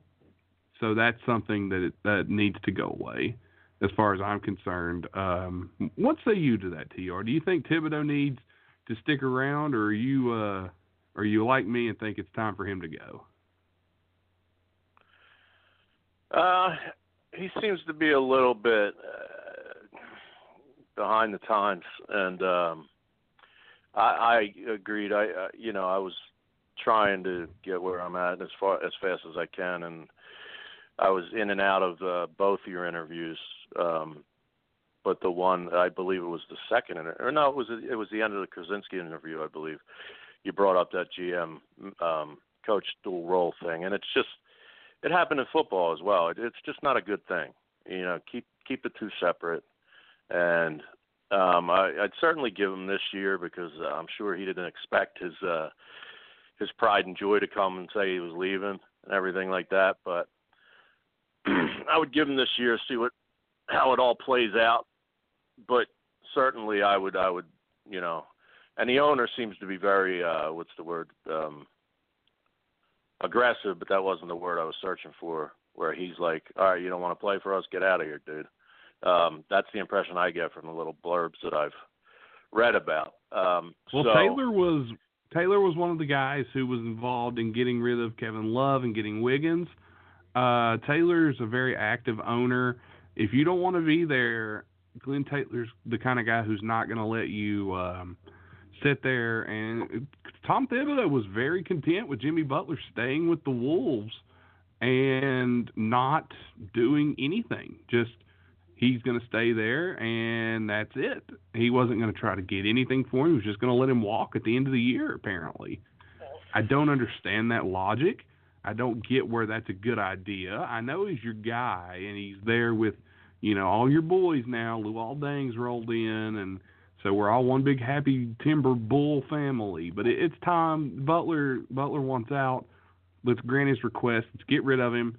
Let's let Towns and Wiggins have this team. Let's get rid of Thibs uh, firing from both coaching and general managing. Let's make this. Let's get a young coach in there, uh, like a Brad Stevens, or just some some kind of coach that's going to let these guys play. And as I said earlier, it's become an AAU type game now. We got to get young coaches and we got to get young players, and they got to have fun because the Wolves players are miserable. they look miserable. They don't look like they're having fun. They look like they're there to work and that's not good because basketball is one of the most fun games in the world. And while it is a job, they shouldn't be as miserable as they are. Does that make any sense? Yeah, I mean, on on it's it's strange. It's like a catch twenty two because from outside, from you know being a Sixers guy and not so passionate about the Wolves, just looking at it, my first reaction is, "Ah, there's another dickhead." But then I think about the history of how he worked so hard to become a top talent and uh so he does have bring that mentality wherever he goes. I don't think he's going to find that kind of environment, quite frankly, no matter where he goes. So, um, you know, in a way, he can't hate on the guy for if that's the legitimate reason, because that's, you know, what has been said that the players in Minnesota just don't play like him, work as hard as him, et cetera, et cetera. But where's he going to go where it's different? I I don't know. I don't want to be Um, that guy, but kind of got to look in the mirror, man. If you're unhappy with young players, you were unhappy with young players in Chicago. Now you're unhappy with young players in Minnesota. You seem to be the only common denominator here. Maybe that's just what I'm looking at. I mean, that's. I mean, I can't dispute that. I, I I don't know if I'm playing devil's advocate or trying to, you know, not hate him like I hate Kawhi Leonard and all these other goofballs that just read their own press clippings or what have you. But uh, if if it's sincerely an issue because he, you know, of course there's money involved, humongous money. But if it's a legitimate issue that he works his ass off and expects everybody else to uh, I get the point, but but the bigger question is, no matter what team you go to, it's a different type of cat that's coming in. There's no Kobe Bryants out there that I see that are going to like you know win at all costs wherever you get traded. I mean, even the Warriors take nights off. You know, like you know that series in Houston that they could have won in four games, and you swear if Chris Paul would have played, they would have lost. But anyway, um, They would have. yeah, whatever. You'll see how good. Uh, I, I'm I'm I'm I'm remiss. Is, is that the word? I'm, I'm remiss that I came on later because uh, I missed uh, my boy Snotty Dripping. Right. Um, Yeah, yeah. James Holas from B-Ball Insider. He was on here with us. Um, Yeah, yeah, he, last he's a time great we- guy as well. we BS'd last time, and I think it was the Sixers Heat time when we first talked, but um, this playoff last year. Um, I think that was when we had him Yeah. last. But uh, what do you call it? Uh, I, I caught you guys talking a little bit about the Rockets, and I think you were talking about the Thunder before I got on the air, and you know, uh, I just the Rockets can't be bad with who they have, but last year was an aberration. Aberration, however the hell you say that word. Um, I, I'm not high on the Rockets at all. They're not going to be bad, but they're not a championship team. Never will be. Three- Carmelo three. Anthony. Are you with me? That's my. Yeah, yeah, I hear you. I'm just saying three seed. That's what. That's my projection for the um, the Rockets right now. Three or three or four, in my opinion. Uh, if that, no shot.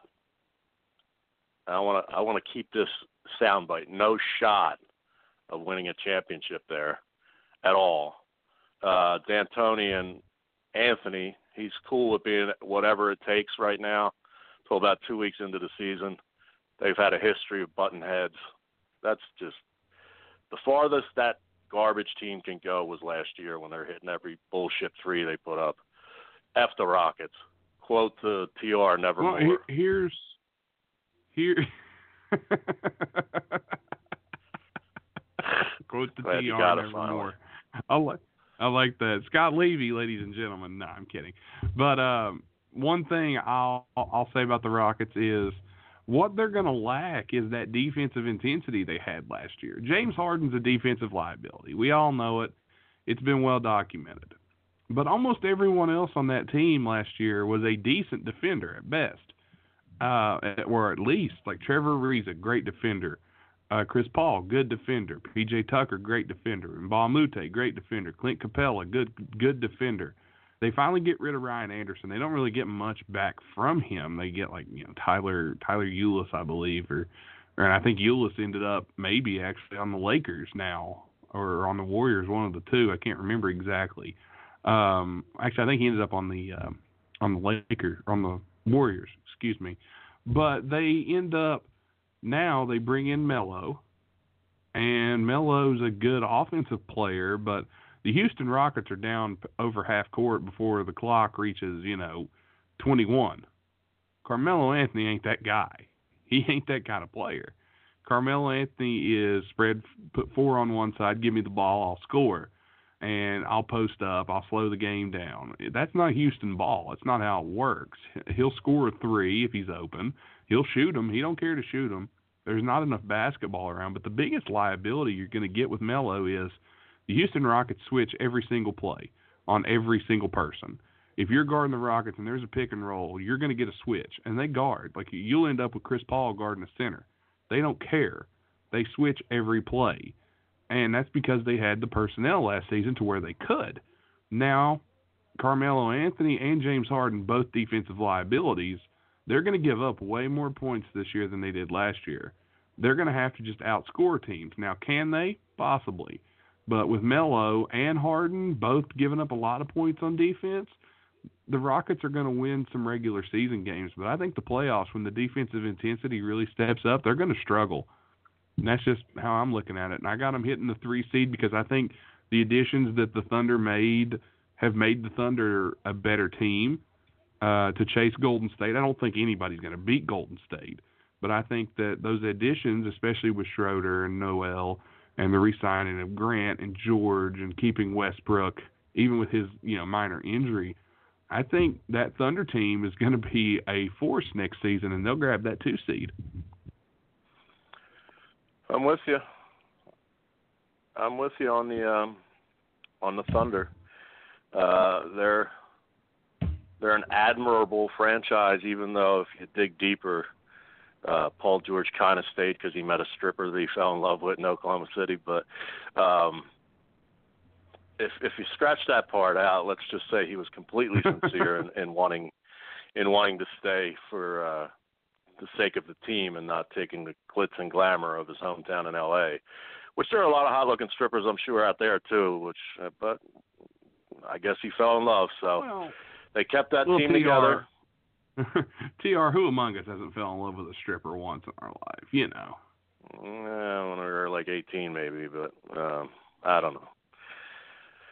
Anyhow, uh, but uh, you know, regardless of the reasons, they they kept a good team together, which will have more chemistry next year, and they got rid of the the team killer and sent him to Houston. So, uh, you know, that's it's that's called a- addition by good thing. subtraction. Always, it's called Exactly. addition by subtraction. But uh, you know, Um, one and, and one thing that they did is, you know, they used a lot of trades to to bring in the talent that they have and to get rid of some of the talent that they had because they ended up trading Melo, uh, and then the Hawks end up buying him out. Uh, one thing we did want to talk about tonight was lopsided trades in NBA history. You cool to talk about that? Well, I, I I didn't have the the you know quality time to research like I always do because I'm always so well prepared to go on the air. Um, but it, it's not a problem. I've I'm got a sure- bunch in front of me, and we can talk about them. yeah, I, I was sure if if you brought them up, I would recall them. You know, pretty vividly. Oh, you will, will. Uh, one of the most lopsided trades in NBA history, and it's usually voted as number one. Uh, the Milwaukee Bucks and the Los Angeles Lakers. Kareem Abdul-Jabbar traded to the Lakers for ready for these names?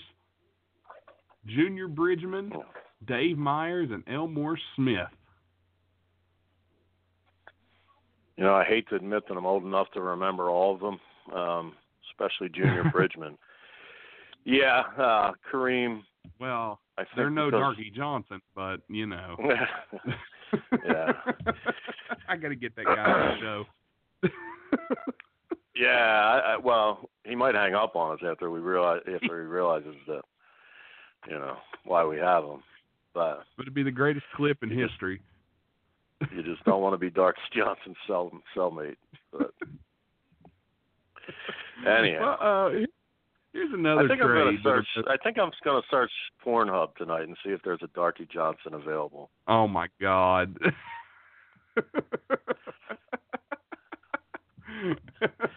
Probably have nine million results. Nine million. Good lord. Darky Here's Johnson piss porn. Darky Oh, Johnson God. grandma Oh. porn. Ugh, damn. That's disgusting. Uh, so you bastard. Bill Russell was traded. Oh God. Uh, oh, let me get that. The St. Louis Hawks drafted Bill Russell in 1956, and later that day they decided to trade Bill Russell to the Celtics for Cliff Hagan and Ed Macauley. So there's that trade for you, Bill Russell, the man who won I 11 remember. championships. Uh, you my 1956, line, that's that's right. right. 1956, huh? well, here's one you actually I remember. I was gonna say. I was gonna say. I remember the Hagen year of always beating Wilt Chamberlain, but I, I guess I got those guys mixed up. I think you did. Um, 1976, the Portland Trailblazers and the Buffalo Braves. The Braves snagged 21-year-old Moses Malone, number five in the draft, and they elected to hold on to power forward Maurice Lucas, whom they believed would be better. Two months after picking him, the Blazers sent Malone to the Buffalo Braves for a first-round draft pick, which turned out to be Rick Robey and some cash. And then the Braves moved him to the Rockets, where he was a dominant force for five seasons, averaging 21 po- 26 points a game and 15 rebounds. Goodness. Moses was a beast. He uh he and Darryl Dawkins. Not that Darryl was his talent level, but you know Yeah. centers from my childhood in in Philadelphia area. Uh, Oh, yeah. passed way way too young uh, a little while ago, pretty close to each other. But yeah, he he was only six ten, and they might have been stretching it uh, just for like wrestling promoters do for fake billing heights reasons. Um, but he was so physical and thick and strong, and he's the reason we won that championship. Um, so yeah, I agree. Big time lopsided trade there. Well, here's another one. This one's more um, a little later in life. 1996. I say 1996. You probably already know. Maybe not. Uh, my daughter was born in '96. I didn't trade her, so let me Uh, hear. I was six years old, so that makes you feel any better. Ah, you bastard! Uh, Freaking baby. Kobe Bryant. The Hornets drafted 18 year old Kobe Bryant. Ah, and they trade him to the Los Angeles Lakers for Vlade Divac, who left two years later. Vlada So there you go. Love of country, yes. So Somehow Yakov Smirnoff became Divac in that. he really did, didn't he? Yeah. Um, Kobe Bryant, five-time champion, and I probably said this because I always use uh, name drops on the air, but in case I did Mhm. not, Kobe Bryant at Lower Merion played Yeah. in the Central League, which is the same league that T.R. Shock played some Oh. ten years prior. Did you did you average So. more points than Kobe? Yeah, I, I, I just, uh, I, they didn't keep, they didn't keep count back then. They didn't Oh, keep okay. accurate statistics. You know, it was all digitalized by the time, Yeah, by the time. Kobe came around. You know, Yeah, I get it. I get but yeah. Uh, 1987, the Seattle SuperSonics draft at number five Scottie Pippen in the draft, and then they later sent Pippen to the Chicago Bulls for Olden Polynice. Uh, that Polynese, you young bastard. Polynice, whatever. I wasn't even born when this happened. Give me a break. So Olden Polynice played for Seattle for five years. He averaged five points and four point five rebounds, and they traded Co- uh, Scottie Pippen for him. So there you go. There's your lopsided trade if I've ever heard one. Yeah, but nobody knew. I mean, I'm not defending. Of course, uh, it was a lopsided trade, but really, I don't think anybody knew what Scottie Pippen would become. Um, True. do you, And Probably the sometimes they're only original as good as point. your dancing partner too. Yeah, I mean you you could say that, but uh they were they were still a playoff team that little White Sox uh season or was it two seasons? I don't remember. But um Yeah. Scott, 94, Scotty was the original Scotty was the original point forward. Um, Yeah, he really was. Recall. And Yeah. uh Yeah, he, you know, he was. great great defensively and uh a little bitter if you if you hear him talk today i think he, he once in a while he gets on the younger guys but don't we all oh that's Well, right, he you're does. 28 Yeah, really. still. He don't take kindly to anybody talking bad about Michael Jordan. I've noticed that. If anybody says they're better than Michael Jordan, Scottie Pippen's like, you are insane. yeah yeah And you know i what? think he would know playing that closely yeah Yeah, he would. 2012, the Oklahoma City Thunder trade James Harden to the Rockets for Kevin Martin, Jeremy Lamb, and three draft picks. Talk about lopsided. you know uh, wait a minute uh, say that trade again James Harden traded to the Okay, Rockets for okay. Kevin for Kevin Martin, Jeremy Lamb, and three draft picks. Ooh. Yeah, um, they had the you know ultimate big three. Uh, I guess I guess when you're in that position, you you really can't keep them. You know what I mean? Um, but you know, it's, all three have now won the MVP. Correct? Yeah. Um, Yeah, so that's, all that's three have won the MVP, but only one have won a title. Yeah, uh, I think I think Westbrook will find one before he's done. Before all is said and done, he's too tough of a player not to. Um, you know, hopefully it's the old-fashioned way, and he stays where he's at or whatever. But one way or the other, probably, you know, he's probably got ten years left on the tank. Um, yeah, it, we say we hope, but it's probably not likely. It's one of those things where, in order to win one, you almost have to go join some kind of bullshit put together super team. Well, maybe they'll But- come to him. I mean, if if George gets, Maybe. you know, George Maybe. gets uh, another stripper for Zion Williamson or something in five years, who knows? what a recruiting trip that would be. But another lopsided trade. This one we're actually just now hearing the last little bit about. 2013, the Boston Celtics, who'd have thunk, they ship on draft day Paul Pierce, Kevin Garnett, Jason Terry, and DJ White to the Brooklyn Nets. And listen to this for Keith Bogans, MarShon Brooks, Kris Humphries, Chris Jordan, Gerald Wallace, a 2014 first round pick, which was James Young, a 2016 first round pick, Jaylen Brown, a swap of the 2017 first round pick, which ended up being Jayson Tatum, and a 2018 first round pick, which ended up being one of um, I think that they ended up shipping as well. They ended up in a trade for for something of that nature. And that is what has the Celtics back to where they are after they shipped out the aging veterans to the Nets who were trying to make a run, and the best they could get out of it was a four seed. And they got all that back. What a deal. Yeah, that's historical, and, and you know a lot about those players, at least in the form of Kevin Garnett. But I mean, you may be looking at this upcoming season's NBA champion um, as a direct result from that one. So, yeah, that's true. Um, here's so here's that, a trade that's, that's going to hit you.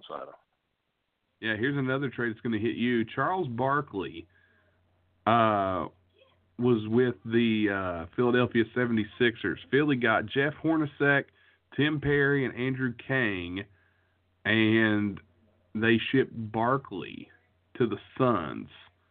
And Barkley took that team to the NBA Finals. And Hornacek uh, had made made an All Star team, but they tried to move him to the point guard, and that just didn't work.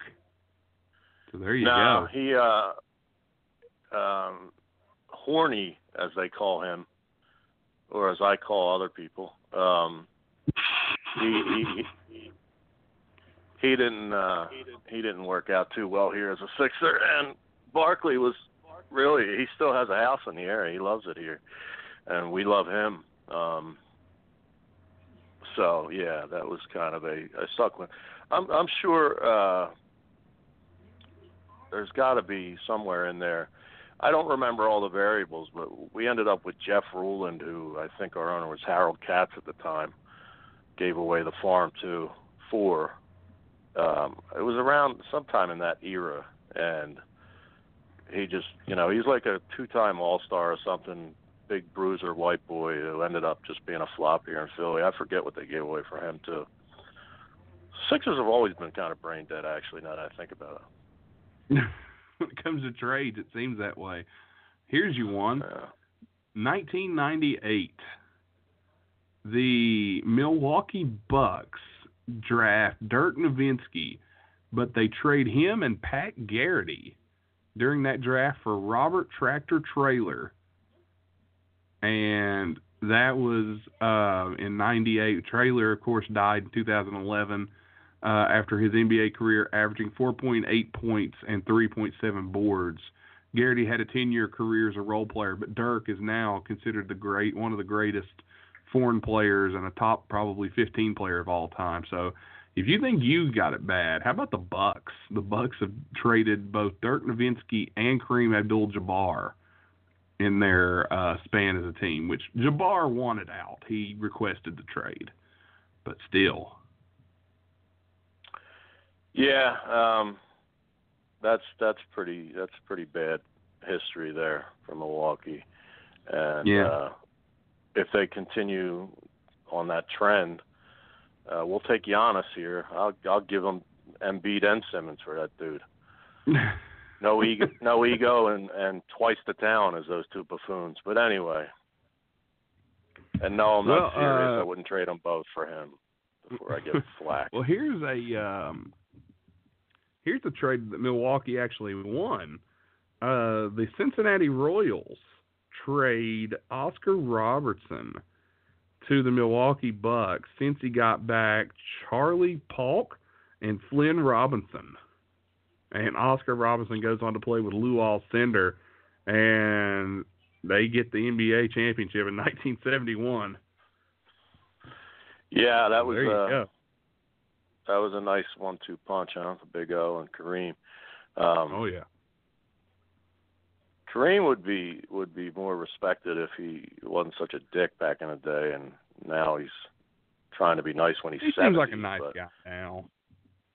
Now he is, yeah, but then he was just I mean, with Magic Johnson, when they uh, the first game that they won together, Magic Johnson dove on him. This was before he had AIDS, and everybody knew that too. But um he just like looked away and was like, "Get off me, Rook!" Like it was like a last second, you know, victory. And Magic being Magic was smile from ear to ear.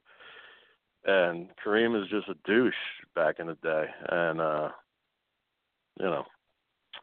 But anyway, the, the talk was about the lopsided trade, and yes, I agree. When you get an Oscar Robertson from Cincinnati, who uh Yeah. also is not well liked, to be honest with you, for for no, he he's the not. NBA. He really is. because he's he's one of those crabby old bastards that just says what's on his mind too, and it doesn't go with the NBA company flow. You know what I mean? But um, yeah. but yeah, uh, both of those uh, must have been horrible covering them uh, for a press guy. The best Oh, team in the league yeah. with two jerk offs. Who do you talk to? Like, you, you look around. Hey, is Kent Benson on this team? Like, these two jerk offs won't talk to us.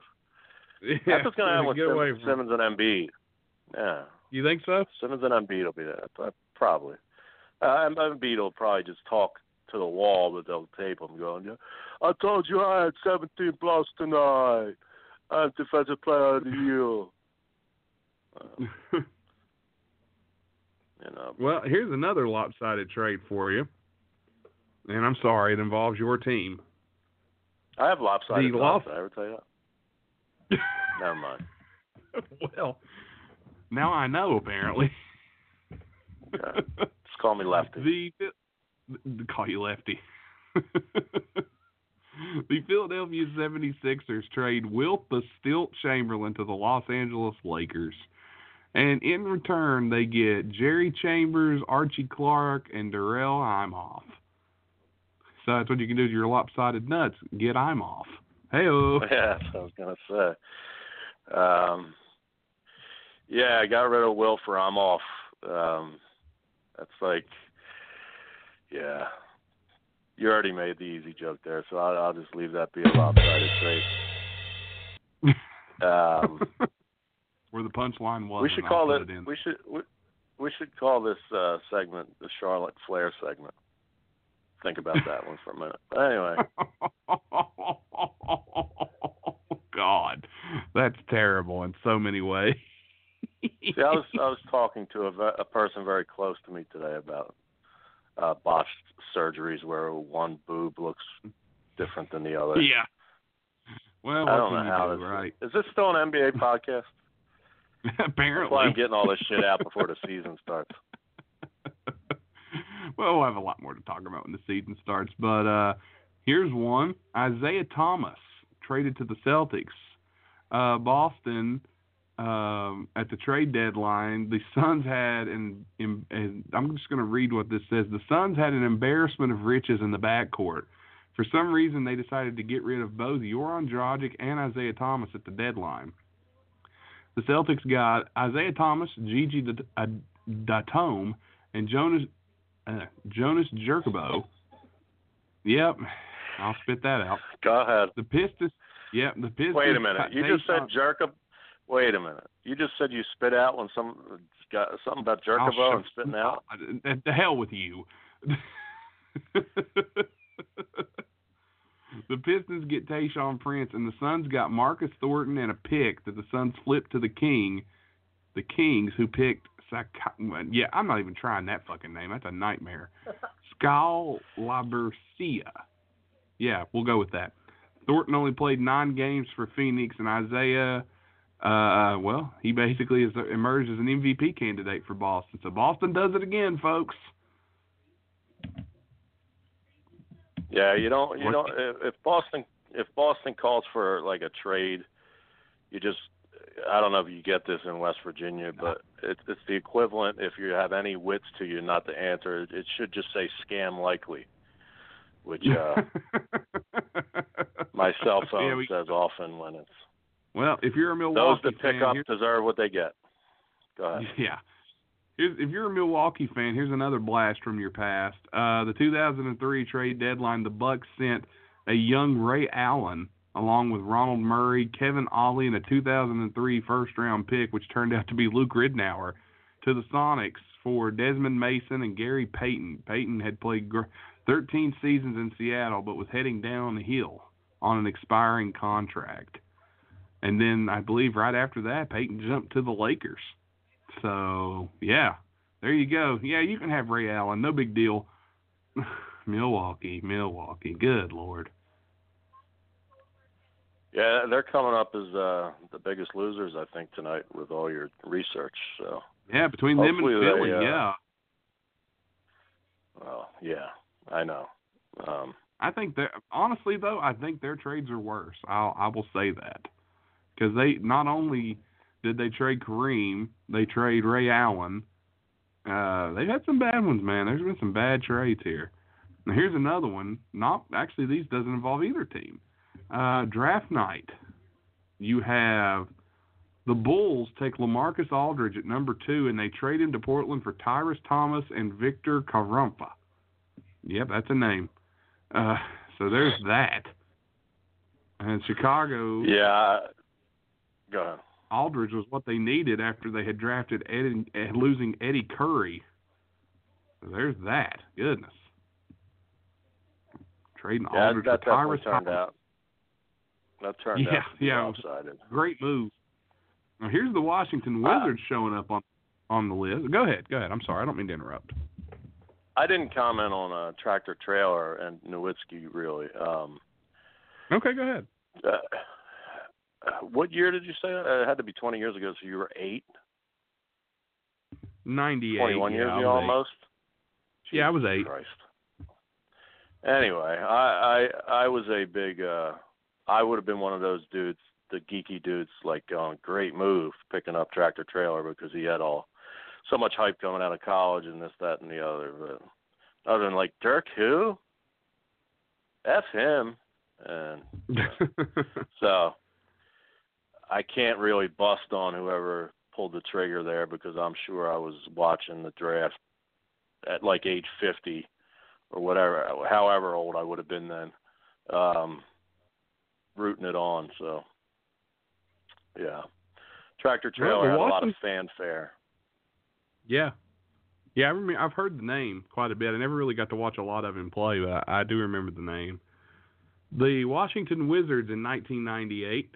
Um, they trade Chris Webber to the Sacramento Kings for Mitch Richmond and Otis Thorpe. And Webber ends Oh. up having his number retired, and they make a big, big run in Sacramento to get to the NBA playoffs. So they at one time that Wizards team had Juwan Howard, Chris Webber, and Ben Wallace, and they all end up gone. Yeah, And they were all on, Yeah, they were all on the same team. their franchise isn't too wise as well. Um, but you know, C Webb, he uh, he's okay now, and I think uh, I think he got invited back to Michigan this season, if I'm not mistaken. But um, you know, from the timeout in the national championship to some other baggage, uh, it took him quite a while to rebuild his his status. But undoubtedly, when he was, because he was a Sixer as well for a short period, but undoubtedly in those Kings years, he was a monster. Yeah. Well, here's one that'll hurt. This one's uh this one right here will teach all NBA franchises a lesson. The Los Angeles Clippers were looking to get younger and rebuild without Baron Davis. They then traded an unprotected first round pick in a deal to receive Mo Williams and Jamario Moon in the deal with the Cavs. The Cavs had just lost LeBron and felt they weren't going to be winning soon anyway. Ladies and gentlemen, always protect your picks. The Clippers did not protect that pick, and that pick ended up being the number one pick in the draft, and Cleveland grabbed Kyrie Irving with that pick. Protect your draft picks, ladies and gentlemen. Yeah, uh, no argument there. Um, just as you said, protect them. Don't draft people and trade them six times on draft night. But um, oh, come on. You know you Yeah. enjoy trade night. You know, you enjoyed the draft night trade festivities that I had to try to keep up with in order to make a correct list to find out what in the fuck happened. Yeah, I mean, it was only the Sixers that held us up. You had to, you had to alter that list every other five minutes, but it felt um, like it. but yeah, I mean, besides the moist floor at the Palestra and, and, and stuff that I could be negative about, uh, I'm going to be optimistic until I see the first week of the season. I'm going to be optimistic for the Sixers. I'm going to change my ways. Okay. Well, the Toronto Raptors and the New Jersey Nets made a interesting deal.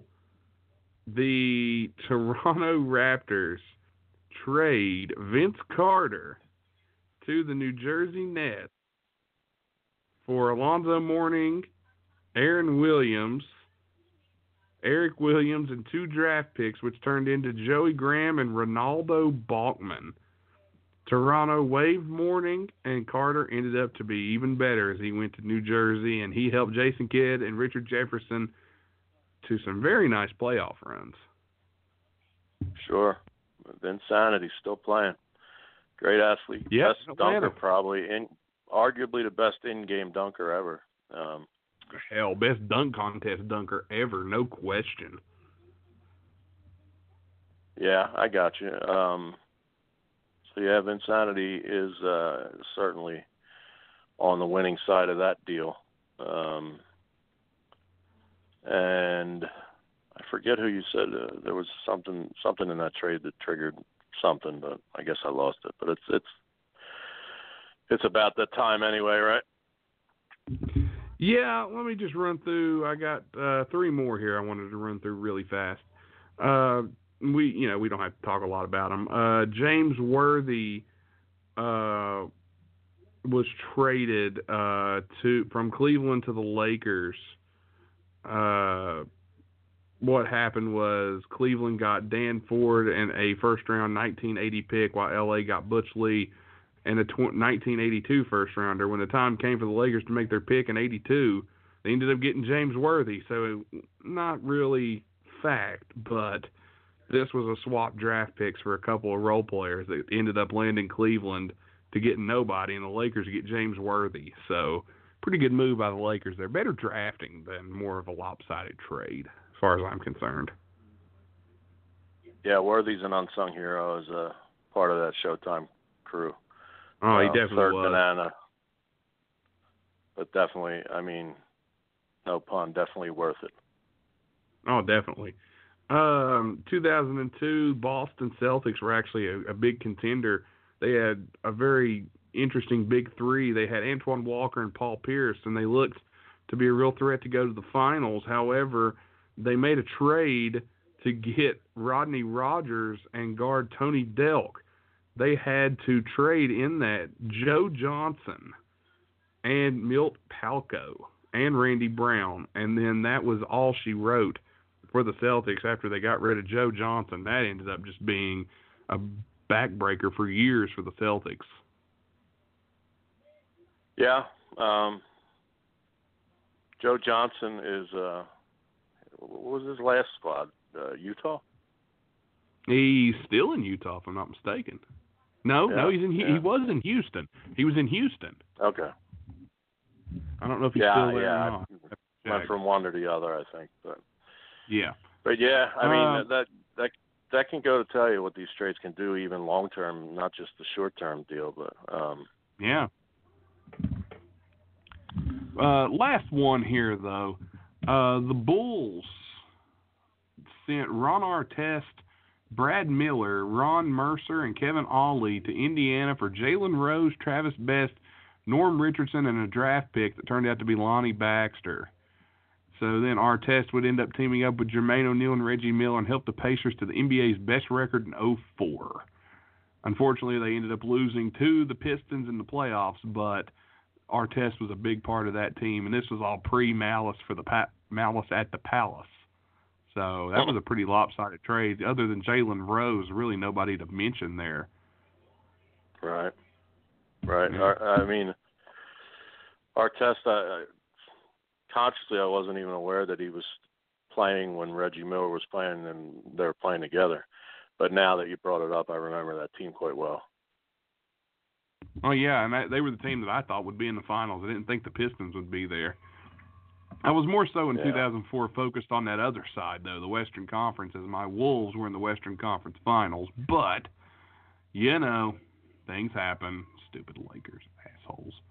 But anyway, TR, that's about all the time we have. We went a little overtime there, so definitely wanted to uh, make sure that we got some of those interesting trades in there. And those are some of the lopsided trades in history. So um, if you know of any, tweet us. We'd love to hear some, uh, some of the lopsided trades that maybe we missed. You know, has your team been a victim of a lot of lopsided trades? Mine sure has. so it's one of those things that happens. Yeah, I mean, and I'm sure it will continue to happen with uh, this wacky world we call the National Basketball Association.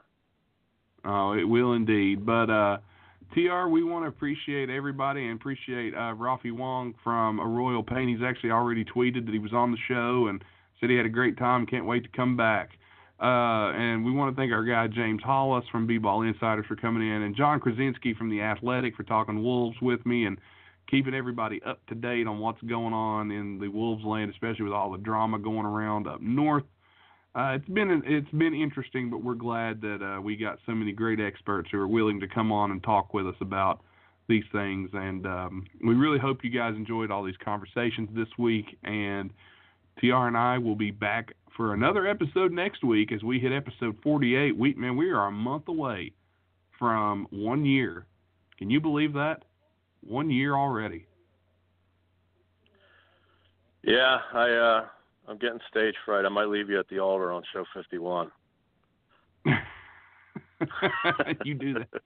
I'll come find you in Philly, you bastard. uh, I might be at a different residence by then. Who knows? You never know Uh, I'll me. come But find anyway, you where the hell, wherever the hell you're at, I'll find you. But but anyway, we would do want to give a big shout out to our sponsors, WowFreeCam.com and the law offices of Stephen P. New at NewLawOffice.com. Make sure you check them out. And uh, actually, real quick, Steve New just posted the other day. In case anybody follows Steve on uh, Facebook, uh, he posted this online. Apparently, there was a huge case that he was working on. Um, Alderson Broaddus College in West Virginia. Apparently, there were spy cams and things set up. This this is what Steve posted right here. Congratulations to our clients in our case against Alderson Broaddus University. Before the trial, they were offered $25,000, and even today they were offered that.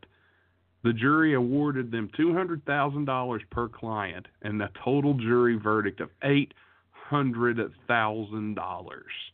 So Steve New getting it done just made 800 grand for his clients in a case against Alderson Broaddus University. So congratulations, Stephen P. New and company at New Law Office on a big case win. That's why he's our guy, man. If people come at us, we got Steve New, man. Try us. You ain't gonna get shit. yeah, make sure Steve renews and tell him I love him. If you're if you're listening, Steve, I love you. I mean, wait. I mean, I'm a big fan of your work. That's what I mean. Steve did a great job, and if you need again, if you need anything, hit up newlawoffice.com. They are the best attorneys around. They will work national or local cases. It doesn't matter. Hit them up, newlawoffice.com. Uh, but thanks again to all of our sponsors. Thanks everybody for listening. You can download the show on iTunes, Podcast Addict, Stitcher, Google Play, FM Flash, iHeartRadio, or anywhere you listen to podcasts. We will be back with another show next week. Hopefully, have some more great guests, and TR and I will be talking more.